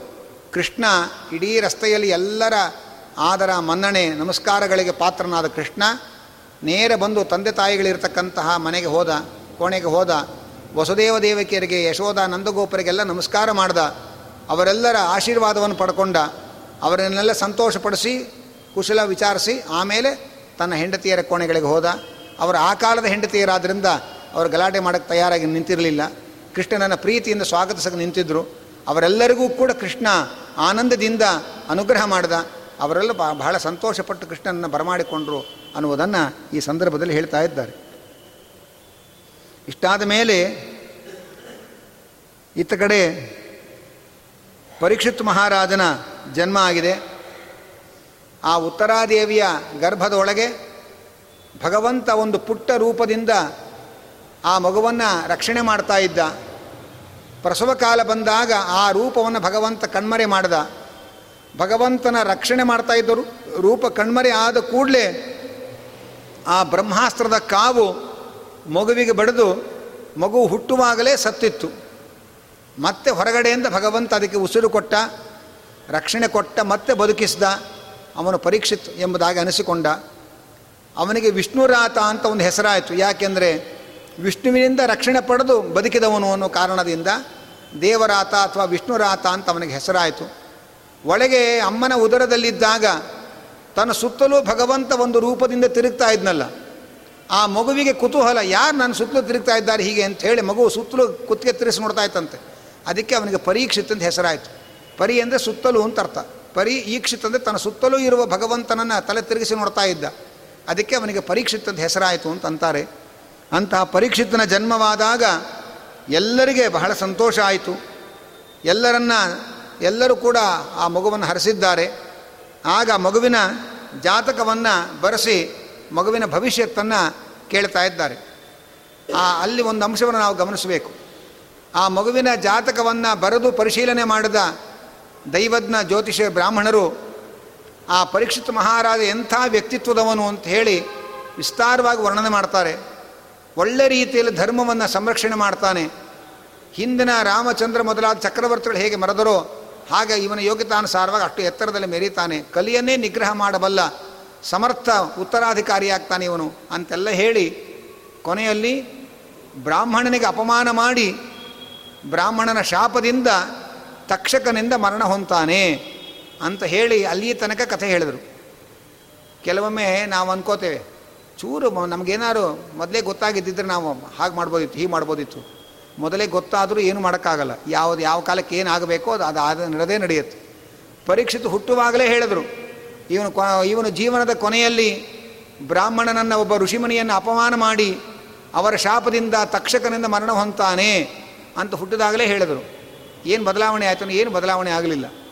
ಭಗವಂತ ಯಾವ್ಯಾವ ಕಾಲಕ್ಕೆ ನಮ್ಮ ಜನ್ಮಾಂತರದ ಕರ್ಮಾನುಸಾರವಾಗಿ ಯಾವ್ಯಾವ ರೀತಿ ಫಲಗಳನ್ನು ಕೊಡಬೇಕೋ ಅದು ವ್ಯವಸ್ಥಿತವಾಗಿ ನಡೆಯುತ್ತೆ ನಡೆಯುತ್ತೆ ಕಾರ್ಯಕ್ರಮ. ಆದ್ದರಿಂದ ನಾವು ಮುಂಚೆ ಗೊತ್ತಾಗಿದ್ದಿದ್ರೆ ಏನೋ ಚೂರು ಕ್ಲೂ ಸಿಕ್ಕಿದ್ರೆ ಹಾಗೆ ಮಾಡ್ಬಿಡ್ತಾ ಇದ್ವಿ, ಹೀಗೆ ಮಾಡ್ಬಿಡ್ತಾ ಇದ್ವಿ. ಆಕ್ಸಿಡೆಂಟಾಗಿ ಕಾಲು ಮುರ್ಕೊಂಡು ಹಾಸಿಗೆ ಮೇಲೆ ಬಿದ್ದ ಮೇಲೂ ಇದೇ ಮಾತಾಡ್ತಾ ಇರ್ತೇವೆ ನಾವು. ಚೂರು ಅವ್ನು ಲೆಫ್ಟಲ್ಲಿ ಬರೋ ಗೊತ್ತಾಗಲಿಲ್ಲ ಗೊತ್ತಿದ್ದರೆ ನಾನು ಹೀಗೆ ಮಾಡ್ಕೊಳ್ತಾ ಇರಲಿಲ್ಲ ಅಂತ. ಯಾಕೆ ಗೊತ್ತಾಗಲಿಲ್ಲ ಅಂದರೆ ಹಣೆ ಮರ ಇತ್ತು ಅನುಭವಿಸಬೇಕು ಅಂತ ಅದಕ್ಕೆ ಗೊತ್ತಾಗಲಿಲ್ಲ. ಹಾಗೆ ಭಗವಂತ ಬುದ್ಧಿ ಪ್ರಚೋದಕ ಅವನು, ನಮ್ಮನ್ನು ಶಾಸ್ತ್ರ ಒಂದು ಮಾತು ಹೇಳ್ತಾರೆ ಮಹಾಭಾರತದಲ್ಲಿ, ನದೇವಾಹ ದಂಡಮಾದಾಯ, ರಕ್ಷಂತಿ ಪಶುಪಾಲವತು. ದೇವತೆಗಳು ಕಾಪಾಡ್ತಾರೆ ಅಂದರೆ ದನ ಕಾಯೋನು ಕೋಲ್ ಹಿಡ್ಕೊಂಡು ಹಸುಗಳ ಹಿಂದೆ ಹೇಗೆ ತಿರುಗ್ತಾ ಇರ್ತಾನೆ. ಹಾಗೆ ದೇವತೆಗಳು ಕೋಲ್ ಹಿಡ್ಕೊಂಡು ನಮ್ಮ ಹಿಂದೆ ತಿರುಗ್ತಾ ಇರಲ್ಲ. ಮತ್ತೇನು ಮಾಡ್ತಾರೆ ಅಂದರೆ ಎಂತು ರಕ್ಷಿತು ಮಿಚ್ಚಂತಿ, ಬುದ್ಧ್ಯಾತಂ ಸಂಯೋಜಯಂತಿತೆ. ಯಾರನ್ನು ರಕ್ಷಣೆ ಮಾಡಬೇಕು ಅಂತ ಅವ್ರು ಸಂಕಲ್ಪ ಮಾಡ್ತಾರೆ, ಅವರಿಗೆ ಬುದ್ಧಿ ಪ್ರಚೋದನೆ ಕೊಡ್ತಾರೆ, ಅಪಾಯದಿಂದ ಪಾರಾಗೋ ಮಾರ್ಗ ಹೊಳೆಯುವಂತೆ ಮಾಡ್ತಾರೆ. ಅಪ ಸ್ವಲ್ಪ ಕೂದಲೆಳೆ ಒಳಗೆ ಎಷ್ಟೋ ಅಪಘಾತಗಳು ತಪ್ಪಿಸ್ಕೊಂಡು ನಾವು ಮನೆಗೆ ದಿನ ಆಫೀಸಿಂದ ಬರ್ತಾ ಇರ್ತೇವೆ, ದಿನ ಆಫೀಸ್ಗೆ ಹೋಗ್ತಾ ಇರ್ತೇವೆ. ಅದು ಯಾಕೆ ಅಂದರೆ ಭಗವಂತ ಅವತ್ತು ಸುರಕ್ಷಿತವಾಗಿ ಆಗಿರ್ಬೇಕು ನಾವು ಅಂತ ಅವನ ಸಂಕಲ್ಪ. ನಾವು ಸುರಕ್ಷಿತರಾಗಿರಬೇಕು ಅಂತ ಅವನ ಸಂಕಲ್ಪ ಇದ್ದರೆ ಎಂತೆಂಥ ಅಪ, ಆಪತ್ತುಗಳಲ್ಲೂ ನಮಗೆ ಪಾರಾಗುವ ಉಪಾಯ ಹೊಳೆಯುವಂತೆ ನಮಗೆ ಪ್ರೇರಣೆ ಮಾಡ್ತಾನೆ. ಇಲ್ಲದೆ ಹೋದರೆ ಅವತ್ತೇ ಮಂಕ ಕವಿದು ಬೇಕಾದಷ್ಟು ಜೋಪಾನವಾಗಿ, ಯಾವತ್ತೂ ದುಡ್ಡು ಕಾಸು ಜೋಪಾನ ಮಾಡುವವರು ಹೋಗಿ ದುಡ್ಡು ಕಳ್ಕೊಂಡು ಬಂದಿರ್ತಾರೆ. ನಂಗೆ ಚೂರು ಗೊತ್ತಾಗಿಲ್ಲ ನನಗೆ, ಪರ್ಸ್ ಹೊಡೆದಿದ್ದೇ ಗೊತ್ತಾಗಿಲ್ಲ ಅಂತ ಮಾತಾಡ್ತಾ ಇರ್ತಾರೆ. ಅದೇ ಗೊತ್ತಾಗುತ್ತೆ, ಕಳ್ಕೋಬೇಕು ಅಂತ ಹಣೆಯಲ್ಲಿ ಬರೆದಿದ್ರೆ. ಹಾಗೆ ಭಗವಂತನ ಒಂದು ವಿಚಿತ್ರವಾದ ಪ್ರೇರಣೆಗಳು ನಡೀತಾ ಇರುತ್ತೆ ಅನ್ನೋದನ್ನು ನಾವಿಲ್ಲಿ ಗಮನಿಸಬೇಕು. ಹೀಗೆ ಪರೀಕ್ಷಿತ ಮಹಾರಾಜನ ಜನ್ಮವಾಗ್ತಾ ಇದೆ. ಅನಂತರದಲ್ಲಿ ಆ ತೀರ್ಥಯಾತ್ರೆಗೆ ವಿದುರರು ಹೋಗಿದ್ದಾರೆ. ತೀರ್ಥಯಾತ್ರೆಯಿಂದ ವಿದುರರು ಬರ್ತಾ ಇದ್ದಾರೆ. ವಿದುರರು ತೀರ್ಥಯಾತ್ರೆಗೆ ಆಗಾಗ ಹೋಗಿರ್ತಾ ಇದ್ರು ಅವರು. ಮಹಾಭಾರತ ಯುದ್ಧದಲ್ಲಿ ಪಾಲ್ಗೊಳ್ಳಿಲ್ಲ ಅವರು. ತೀರ್ಥಯಾತ್ರೆಗೆ ಹೋಗಿ ಆಗಾಗ ಮಧ್ಯೆ ಮಧ್ಯೆ ಬರ್ತಾಯಿದ್ರು ಈಗ ಬರುವಾಗ ಮಹಾಭಾರತ ಯುದ್ಧವೆಲ್ಲ ಮುಗಿದಿದೆ. ಧರ್ಮರಾಜ ತನ್ನ ದೊಡ್ಡಪ್ಪನಾದ ಧೃತರಾಷ್ಟ್ರನನ್ನು, ಗಾಂಧಾರಿಯನ್ನು ತನ್ನ ಮನೆಯಲ್ಲಿ ಇಟ್ಕೊಂಡು ಸಾಕ್ತಾ ಇದ್ದಾನೆ. ದುರ್ಯೋಧನಾದಿಗಳೆಲ್ಲ ಮರಣ ಹೊಂದಿಬಿಟ್ಟಿದ್ದಾರೆ. ಇಂತಹ ಒಂದು ಕಾಲಘಟ್ಟದಲ್ಲಿ ವಿದುರ ತೀರ್ಥಯಾತ್ರೆಯಿಂದ ಹಿಂತಿರುಗಿ ಬಂದಿದ್ದಾನೆ. ಆ ವಿದುರ ದೊಡ್ಡ ಜ್ಞಾನಿ, ಆ ಜ್ಞಾನಿಯಾದ ವಿದುರನನ್ನು ಪಾಂಡವರೆಲ್ಲ ಅತ್ಯಂತ ಗೌರವದಿಂದ, ಪ್ರೇಮದಿಂದ ಅವನನ್ನು ಗೌರವಿಸಿ, ಸತ್ಕರಿಸಿ ಅವನ ಜೊತೆಯಲ್ಲಿ ಅವನ ಸಂಚಾರದ ತೀರ್ಥಯಾತ್ರೆಯ ವಿಚಾರಗಳನ್ನೆಲ್ಲ ಕೇಳಿ ತಿಳ್ಕೊಂಡಿದ್ದಾರೆ. ನೀವು ತೀರ್ಥಯಾತ್ರೆ ಮಾಡುವಾಗ ನಮ್ಮ ಯಾದವರು ಭೇಟಿಯಾಗಿದ್ರ, ಕೃಷ್ಣ ಹೇಗಿದ್ದಾನೆ, ಯಾದವರು ಹೇಗಿದ್ದಾರೆ, ಎಲ್ಲ ವಿಚಾರಗಳನ್ನು ಅವರು ಕೇಳಿದ್ದಾರೆ. ಆದರೆ ಆಗ ಯಾದವರು ನಾಶವಾಗುತ್ತಾರೆ ಅನ್ನುವಂತಹ ಒಂದು ಭಯಂಕರದ ವರ್ತಮಾನ ವಿದುರನ ಕಿವಿಗೆ ಬಿದ್ದಿತ್ತು. ಆದರೆ ವಿದುರ ಧರ್ಮರಾಜರಿಗೆ ಯಾದವರೆಲ್ಲ ಇನ್ನು ಕೆಲವೇ ವರ್ಷಗಳಲ್ಲಿ ಸಾಯ್ತಾರೆ, ಬ್ರಾಹ್ಮಣರ ಶಾಪ ಬಂದಿದೆ ಅನ್ನುವ ವಿಚಾರ ತನಗೆ ಗೊತ್ತಿದ್ದರೂ ಧರ್ಮರಾಜನಿಗೆ ಆ ವಿಚಾರವನ್ನು ಹೇಳಲೇ ಇಲ್ಲ. ಯಾದವರೆಲ್ಲ ಕ್ಷೇಮವಾಗಿದ್ದಾರೆ ಅಂತ ಅಷ್ಟೇ ಹೇಳಿದ್ದಾರೆ. ಇಪ್ಪತ್ತಾರು ವರ್ಷದ ನಂತರದಲ್ಲಿ ಇಪ್ಪತ್ತಾರು ವರ್ಷಕ್ಕೆ ಮುಂಚೆಯೇ ವಿಶ್ವಾಮಿತ್ರಾದಿ ಮುನಿಗಳ ಶಾಪದಿಂದ ಯಾದವರೆಲ್ಲ ನಾಶವಾಗುತ್ತಾರೆ ಅನ್ನುವಂತಹ ಸಮಾಚಾರ ಉದ್ಧವರ ಮೂಲಕ ವಿದುರನಿಗೆ ತಿಳಿದಿತ್ತು.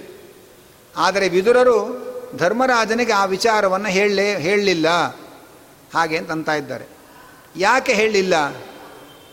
ಅದಕ್ಕೆ ಆಚಾರ ನಿರ್ಣಯವನ್ನು ಕೊಡ್ತಾ ಇದ್ದಾರೆ. ಇದು ಇಪ್ಪತ್ತಾರು ವರ್ಷದ ನಂತರ ನಡೆಯುವಂತಹ ದುರಂತ. ಆ ದುರಂತವನ್ನು ಇಪ್ಪತ್ತಾರು ವರ್ಷಕ್ಕೆ ಮುಂಚೆಯೇ ಧರ್ಮರಾಜನಿಗೆ ಹೇಳಿದರೆ ಅವನು ಈಗಲಿಂದ ಟೆನ್ಷನ್ ಮಾಡ್ಕೋತಾನೆ. ಈಗಲಿಂದ ಅಳ್ತಾ ಕೂತ್ಕೋತಾನೆ. ಯಾರ ಮನಸ್ಸು ಬಹಳ ಸೂಕ್ಷ್ಮ ಇದೆ? ಅವರಿಗೆ ಎಂದೋ ಆಗುವ ಸಾವಿನ ವರ್ತಮಾನಗಳನ್ನು ಊರಿಗೆ ಮುಂಚೆ ಹೇಳಬಾರ್ದು. ಇದೇನು ಸಾಮಾನ್ಯವಾದ ಸುದ್ದಿ ಅಲ್ಲ ಇದು. ಯಾದವರ ನಾಶ ಅಂದರೆ ದೊಡ್ಡ ಸುದ್ದಿ ಇದು. ಅಂಥ ಭಯಾನಕವಾದ ದೊಡ್ಡ ಸುದ್ದಿ ಗೊತ್ತಿದ್ದರೂ ವಿದುರ, ಅದನ್ನು ಹೇಳದೆ ಅವರು ಯಾದವರ ವರ್ತಮಾನದ ಕ್ಷೇಮವನ್ನು ಮಾತ್ರ ಧರ್ಮರಾಜನಿಗೆ ಹೇಳಿದ್ದಾನೆ. ಇದು ದೊಡ್ಡ ವಿವೇಕ ಅಂತ ಹೇಳ್ತಾರೆ. ಯಾಕೆಂದರೆ ಯಾರಿಗೆ ಯಾವ ಸುದ್ದಿಯನ್ನು ಯಾವಾಗ ಹೇಳಬೇಕೋ ಆಗ ಮಾತ್ರ ಹೇಳಬೇಕು. ನಮಗೇನಾದರೂ ಇಂಥ ಸುದ್ದಿ ಬಂದಿದ್ದಿದ್ರೆ ಯಾವತ್ತೂ ಮನೆಗೆ ಹೋಗದೆ ಇದ್ದರೂ ಅವತ್ತು ಮನೆಗೆ ಹೋಗಿ ಹೇಳ್ಬಿಟ್ಟು ಬರ್ತೀವಿ ನಾವು. ಒಂದು ದಿವಸ ಫೋನ್ ಮಾಡಿರಲ್ಲ, ಒಂದು ದಿವಸ ಮನೆಗೆ ಹೋಗಿರಲ್ಲ. ನಮಗೇನಾದ್ರು ಒಂದು ಸಾವಿನ ವರ್ತಮಾನ ಬಂದ್ಬಿಡ್ತು ಅಂದರೆ ಅವ್ರು ಹೇಳೋ ತನಕ ನಮ್ಮ ಚಡಪಡಿಕೆ ಸುಮ್ಮನೆ ಇರೋಕ್ಕಾಗಲ್ಲ, ನಮಗೆ ನಿಂತಲ್ಲಿ ನಿಲ್ಲಕ್ಕಾಗಲ್ಲ. ಯಾವತ್ತೂ ಅವ್ರಿಗೆ ಸತ್ತ ಮೇಲೆ ಗೊತ್ತು ಅವ್ರು ಬದುಕಿದ್ರು ಅಂತ. ಅಂಥ ಬಂಧುಗಳು ಇರ್ತಾರೆ ಪಾಪ, ಅವ್ರು ಇರೋ ತನಕ ನಮ್ಗೆ ಗೊತ್ತೇ ಇರಲ್ಲ, ಅವ್ರು ಹೋಗಿದ್ದು, ಅವ್ರು ಇದ್ರು ಅಂತ ಒಬ್ಬರು ಅವ್ರು ಹೋದ ಮೇಲೆ ಇಂಥವ್ರು ಇದ್ರಂತೆ ಅಂತ ನಾವು ನಮ್ಮ ಮಕ್ಕಳಿಗೆ ಹೇಳಬೇಕಾಗತ್ತೆ. ಅಂಥ ಪರಿಸ್ಥಿತಿ ಇರುತ್ತೆ. ಅಂಥದ್ದು ಊರಿಗೆ ಮುಂಚೆ ಅವರು ಇನ್ನೂ ಸಾಯಕ್ಕೆ ಮುಂಚೆನೇ ಬೇಕಾದ್ರೆ ವರ್ತಮಾನ ಗೊತ್ತಾದ್ರೆ ಹೇಳಿಬಿಡ್ತಾರೆ ಬೇಕಾದ್ರೆ. ಇನ್ನು ಐದು ನಿಮಿಷ ಸಾಯ್ತಾರೆ ಅವರು ಅಂತ. ಅಂಥ ಒಂದು, ಆ ಸಾವಿನ ಸುದ್ದಿಗಳನ್ನು ಹೇಳೋರೊಳಗೆ ಅಂಥ ಒಂದು ಭಾರೀ ಕುತೂಹಲ, ಉತ್ಸುಕತೆ ನಮ್ಮಲ್ಲಿ ಕಾಡ್ತಾ ಇರುತ್ತೆ. ಆದರೆ ವಿದುರರು ಅಂಥ ದೊಡ್ಡ ದುರಂತದ ಸುದ್ದಿಯನ್ನು ತಿಳ್ಕೊಂಡು ಬಂದಿದ್ದರು ಧರ್ಮರಾಜನನ್ನು ಈಗಲಿಂದ ಅಳಿಸಬಾರದು ಅಂತ ಹೇಳಿ, ಧರ್ಮರಾಜನಿಗೆ ಆ ವರ್ತಮಾನವನ್ನೇ ಹೇಳಿ, ಕೃಷ್ಣ ತನ್ನ ಅವತಾರ ಸಮಾಪ್ತಿ ಮಾಡ್ತಾನೆ. ಯಾದವರು ನಾಶ ಆಗ್ತಾರೆ ಅನ್ನುವಂಥ ದೊಡ್ಡ ಸುದ್ದಿಯನ್ನು ಕೇಳ್ಕೊಂಡು ಬಂದಿದ್ದಾನೆ ವಿದುರ. ಆದರೂ ಅದು ಯಾವುದನ್ನು ಧರ್ಮರಾಜರಿಗೆ ಹೇಳಿಲ್ಲ. ಹಾಗಾದರೆ ಉದ್ಧವರು ಯಾಕೆ ಹೇಳಿದ್ರು ವಿದುರರಿಗೆ? ಅವ್ರು ಹೇಳ್ಬೋದು, ಹೇಳದೇ ಇರ್ಬೋದಿತ್ತಲ್ಲ. ಉದ್ಧವರು ತಪ್ಪು ಮಾಡಿರಲ್ಲ ಇವರು ಹೇಳದೆ ಒಳ್ಳೇದು ಮಾಡ್ದ ಅಂದರೆ ವಿದುರನಿಗೆ ಉದ್ಧವರು ಯಾಕೆ ತಿಳಿಸಿದ್ರು? ಅವರು ಕೂಡ ಆಮೇಲೆ ತಿಳಿಸ್ಬೇಕಾಗಿತ್ತು. ಇವಾಗ ಯಾಕೆ ತಿಳಿಸಿದ್ರು? ಹಾಗೆ ಅಂತಂದರೆ ಉದ್ಧವರು ಹೇಳಿ ವಿವೇಕ ತೋರಿಸಿದ್ರು, ವಿದುರ ಹೇಳದೆ ವಿವೇಕ ತೋರಿಸಿದ್ರು. ಉದ್ಧವರು ಯಾಕೆ ಹೇಳಿದ್ರು ಅಂದರೆ ಉದ್ಧವರು ಹೇಳಿದ್ರೆ ವಿದುರ ಈಗಲಿಂದ ಸಾಧನೆಗೆ ತೊಡಗ್ತಾನವನು. ಕೃಷ್ಣ ಅವತಾರ ಮುಗಿ, ಮುಗಿಸ್ಬಿಡ್ತಾನೆ? ಅಷ್ಟರೊಳಗೆ ಅವನ ತತ್ವೋಪದೇಶವನ್ನು ನಾನು ಶ್ರವಣ ಮಾಡಿ ಉದ್ಧಾರ ಆಗಬೇಕು ಅಂತ ಯೋಚನೆ ಮಾಡ್ತಾರೆ. ಯಾರಿಗೆ ಊರಿಗೆ ಮುಂಚೆ ಸಾವಿನ ಸುದ್ದಿ ಗೊತ್ತಾದರೆ ಹೆದರ್ಕೊಂಡು ಒಂದು ಗಂಟೆ ಮುಂಚೆನೇ ಸಾಯ್ತಾರೋ, ಅವ್ರಿಗೆ ವಿಷಯ ಹೇಳಕ್ಕೆ ಹೋಗಬಾರ್ದು. ಯಾರು ಹೇಳಿದ್ರೆ ಅದಕ್ಕೆ ಸಾಧನೆ ಮಾಡ್ಕೊಳ್ಳೋದ್ರ ಕಡೆ ಅವರು ತಯಾರಾಗ್ತಾರೆ. ಅಂಥವ್ರಿಗೆ ಹೇಳಿದರೆ ಉಪಯೋಗ ಬೀಳುತ್ತೆ. ವಿದುರ ಸಾಧನೆ ಮಾಡ್ಕೊಳ್ತಕ್ಕವನು. ಹಾಗಾಗಿ ವಿದುರನಿಗೆ ಹೇಳಿ ಅವರು ತಮ್ಮ ಕರ್ತವ್ಯವನ್ನು ಮೆರೆದರು ಉದ್ಧವರು ಆದರೆ ವಿದುರ ಧರ್ಮರಾಜನಿಗೆ ಹೇಳದೆ ತನ್ನ ಕರ್ತವ್ಯ ವಿವೇಕವನ್ನು ತೋರಿಸ್ತಾ ಇದ್ದಾನೆ. ಇಲ್ಲಿ ತಮಾಷೆ ಅಂದರೆ ವಿದುರನು ಯಮದೇವರ ಅವತಾರ, ಧರ್ಮರಾಜನು ಯಮದೇವರ ಅವತಾರ. ಒಬ್ಬರೇ ದೇವತೆಗಳ ಎರಡು ಅವತಾರಗಳಲ್ಲಿ ಇಷ್ಟು ವ್ಯತ್ಯಾಸಗಳನ್ನು ತೋರಿಸ್ತಾ ಇದ್ದಾರೆ. ಅಂದರೆ ಯಾ ಧರ್ಮ ಪ್ರಜ್ಞೆ ನಮಗೆ ಸಾವಿನ ಭಯದಿಂದ ಧರ್ಮ ಪ್ರಜ್ಞೆ ಹೋಗಬಾರದು, ಅದು ಮಸಕಾಗಬಾರದು. ಇನ್ನಷ್ಟು ಧರ್ಮದ ಧರ್ಮಾಚರಣೆಯಲ್ಲಿ ತುರ್ತು ಭಾಗವಹಿಸುವಂಥ ಪ್ರವೃತ್ತಿ ಇರಬೇಕು. ಹಾಗಿದ್ದರೆ ಮಾತ್ರ ನಾವು ಉದ್ಧಾರ ಆಗ್ತೇವೆ. ಅನ್ನುವಂಥ ಸೂಕ್ಷ್ಮವನ್ನು ವಿದ್ ಉದ್ಧವರು ವಿದುರನಿಗೆ ಉಪದೇಶ ಮಾಡಿ ತಿಳಿಸಿದ್ದಾರೆ. ವಿದುರರು ಸೂಕ್ಷ್ಮ ಮನಸ್ಥಿತಿಯವರಿಗೆ ಇಂಥ ಭಯಾನಕವಾದ ವರ್ತಮಾನಗಳನ್ನು ಅಗತ್ಯಕ್ಕಿಂತ ಮುಂಚೆ ಹೇಳಿ ಅವರಿಗೆ ದುಃಖ ಕೊಡಬಾರದು ಅನ್ನುವ ವಿವೇಕವನ್ನು ವಿದುರರು ತೋರಿದ್ದಾರೆ. ಇಂಥ ವಿದುರರ ಸೂಕ್ಷ್ಮವಾದ ಧರ್ಮ ವಿವೇಚನೆಯನ್ನು ನಮಗೆ ಇಲ್ಲಿ ಮ, ಭಾಗವತ ತಿಳಿಸಿಕೊಡ್ತಾ ಇದೆ. ಅದರ ಮೂಲಕ ನಾವು ಯಾವ ಸುದ್ದಿಯನ್ನು ಯಾರಿಗೆ ಯಾವಾಗ ಹೇಳಬೇಕು ಹೇಳಬಾರದು ಅನ್ನುವ ವಿವೇಕ ನಮಗೆ ಹೇಗೆ ಇರಬೇಕು ಅನ್ನುವುದನ್ನು ಈ ಘಟನೆ ನಮಗೆ ಪಾಠವನ್ನು ಹೇಳ್ತಾ ಇದೆ ಅನ್ನೋದನ್ನು ನಾವಿಲ್ಲಿ ಗಮನಿಸ್ತಾ, ವಿದುರರು ಎಲ್ಲವನ್ನು, ಎಲ್ಲರ ಜೊತೆ ಮಾತಾಡಿ ಎಲ್ಲ ಆದಮೇಲೆ ಧೃತರಾಷ್ಟ್ರನನ್ನು ಗಮನಿಸ್ತಾ ಇದ್ದಾರೆ. ಧೃತರಾಷ್ಟ್ರ ತನ್ನೆಲ್ಲ ಮಕ್ಕಳನ್ನು ಕಳ್ಕೊಂಡಿದ್ದಾನೆ. ತಾನು ವಯಸ್ಸಾಗಿದೆ. ಅವನ ಸಾಧನೆಯ ಎಚ್ಚರ ಅವನಿಗೆ ಬಂದಿದೆಯೋ ಇಲ್ಲೋ ಅನ್ನೋದನ್ನು ಗಮನಿಸ್ತಾ ಇದ್ದಾನೆ. ಆದರೆ ಧೃತರಾಷ್ಟ್ರನ ನಡವಳಿಕೆ ಒಳಗೆ ಯಾವ ಸಾಧನೆಯ ಎಚ್ಚರ ಕಾಣಲಿಲ್ಲ. ಮತ್ತು ಸಾಯಂಕಾಲಕ್ಕೆ ಏನು ಫಲಹಾರ ಮಾಡ್ತೀರಿ ಬೆಳಿ ನಾಳೆ ಬೆಳಗ್ಗೆ ಏನು ಅಡುಗೆ ಮಾಡ್ತೀರಿ ಅಂತ ಕೂತ್ಕೊಂಡಿದ್ದಾನೆ ನಮ್ಮ ಧೃತರಾಷ್ಟ್ರ. ಧೃತರಾಷ್ಟ್ರನ ಈ ಒಂದು ನಡವಳಿಕೆಯನ್ನು ನೋಡಿ ವಿದುರ ಬಹಳ ವ್ಯಥೆಗೊಳ್ತಾನೆ ಧೃತರಾಷ್ಟ್ರನನ್ನು ಸಾಧನೆಗೆ ತೊಡಗಿಸಬೇಕು ಅಂತ ವಿಚಾರ ಮಾಡ್ತಾನೆ. ನಾಳೆ ಸಾಯಂಕಾಲ ಧೃತರಾಷ್ಟ್ರನಿಗೆ ವಿದುರರು ಬುದ್ಧಿ ಹೇಳ್ತಾರೆ. ನಾವು ಜೊತೆ ಕೂತ್ಕೊಂಡು ಏನು ಬುದ್ಧಿ ಹೇಳ್ತಾರೆ ಕೇಳೋಣ. ಕೇಳಿ ನಾವು ಅದರಿಂದ ಏನು ಪಾಠ ಕಲ್ತ್ಕೊಳ್ಬೇಕು ಕಲ್ತ್ಕೊಳ್ಳೋಣ ಅಂತ ಹೇಳ್ತಾ ಇವತ್ತಿನ ಪ್ರವಚನ ಮಧ್ವಾಂತರದ ವೇದಿ ವ್ಯಾಸ ಸಮರ್ಪಣೆ ಮಾಡ್ತಾ ಇದ್ದು ಕೃಷ್ಣಾಪಣ ಮಸ್ತು कायेन वाच मनसिन्द्रियैर्वा बुद्ध्यात्मना वानुसृतस्वभावः करोमि यद्यत् सकलं परस्मै नारायणायेति समर्पयामि। यः सर्वगुणसम्पूर्णः सर्वदोषविवर्जितः प्रीयतां प्रीत एवालं विष्णुर्मे परमसुहृत् प्रीणयामो वासुदेवं देवतामण्डला अखण्डमण्डनं प्रीणयामो वासुदेवम्।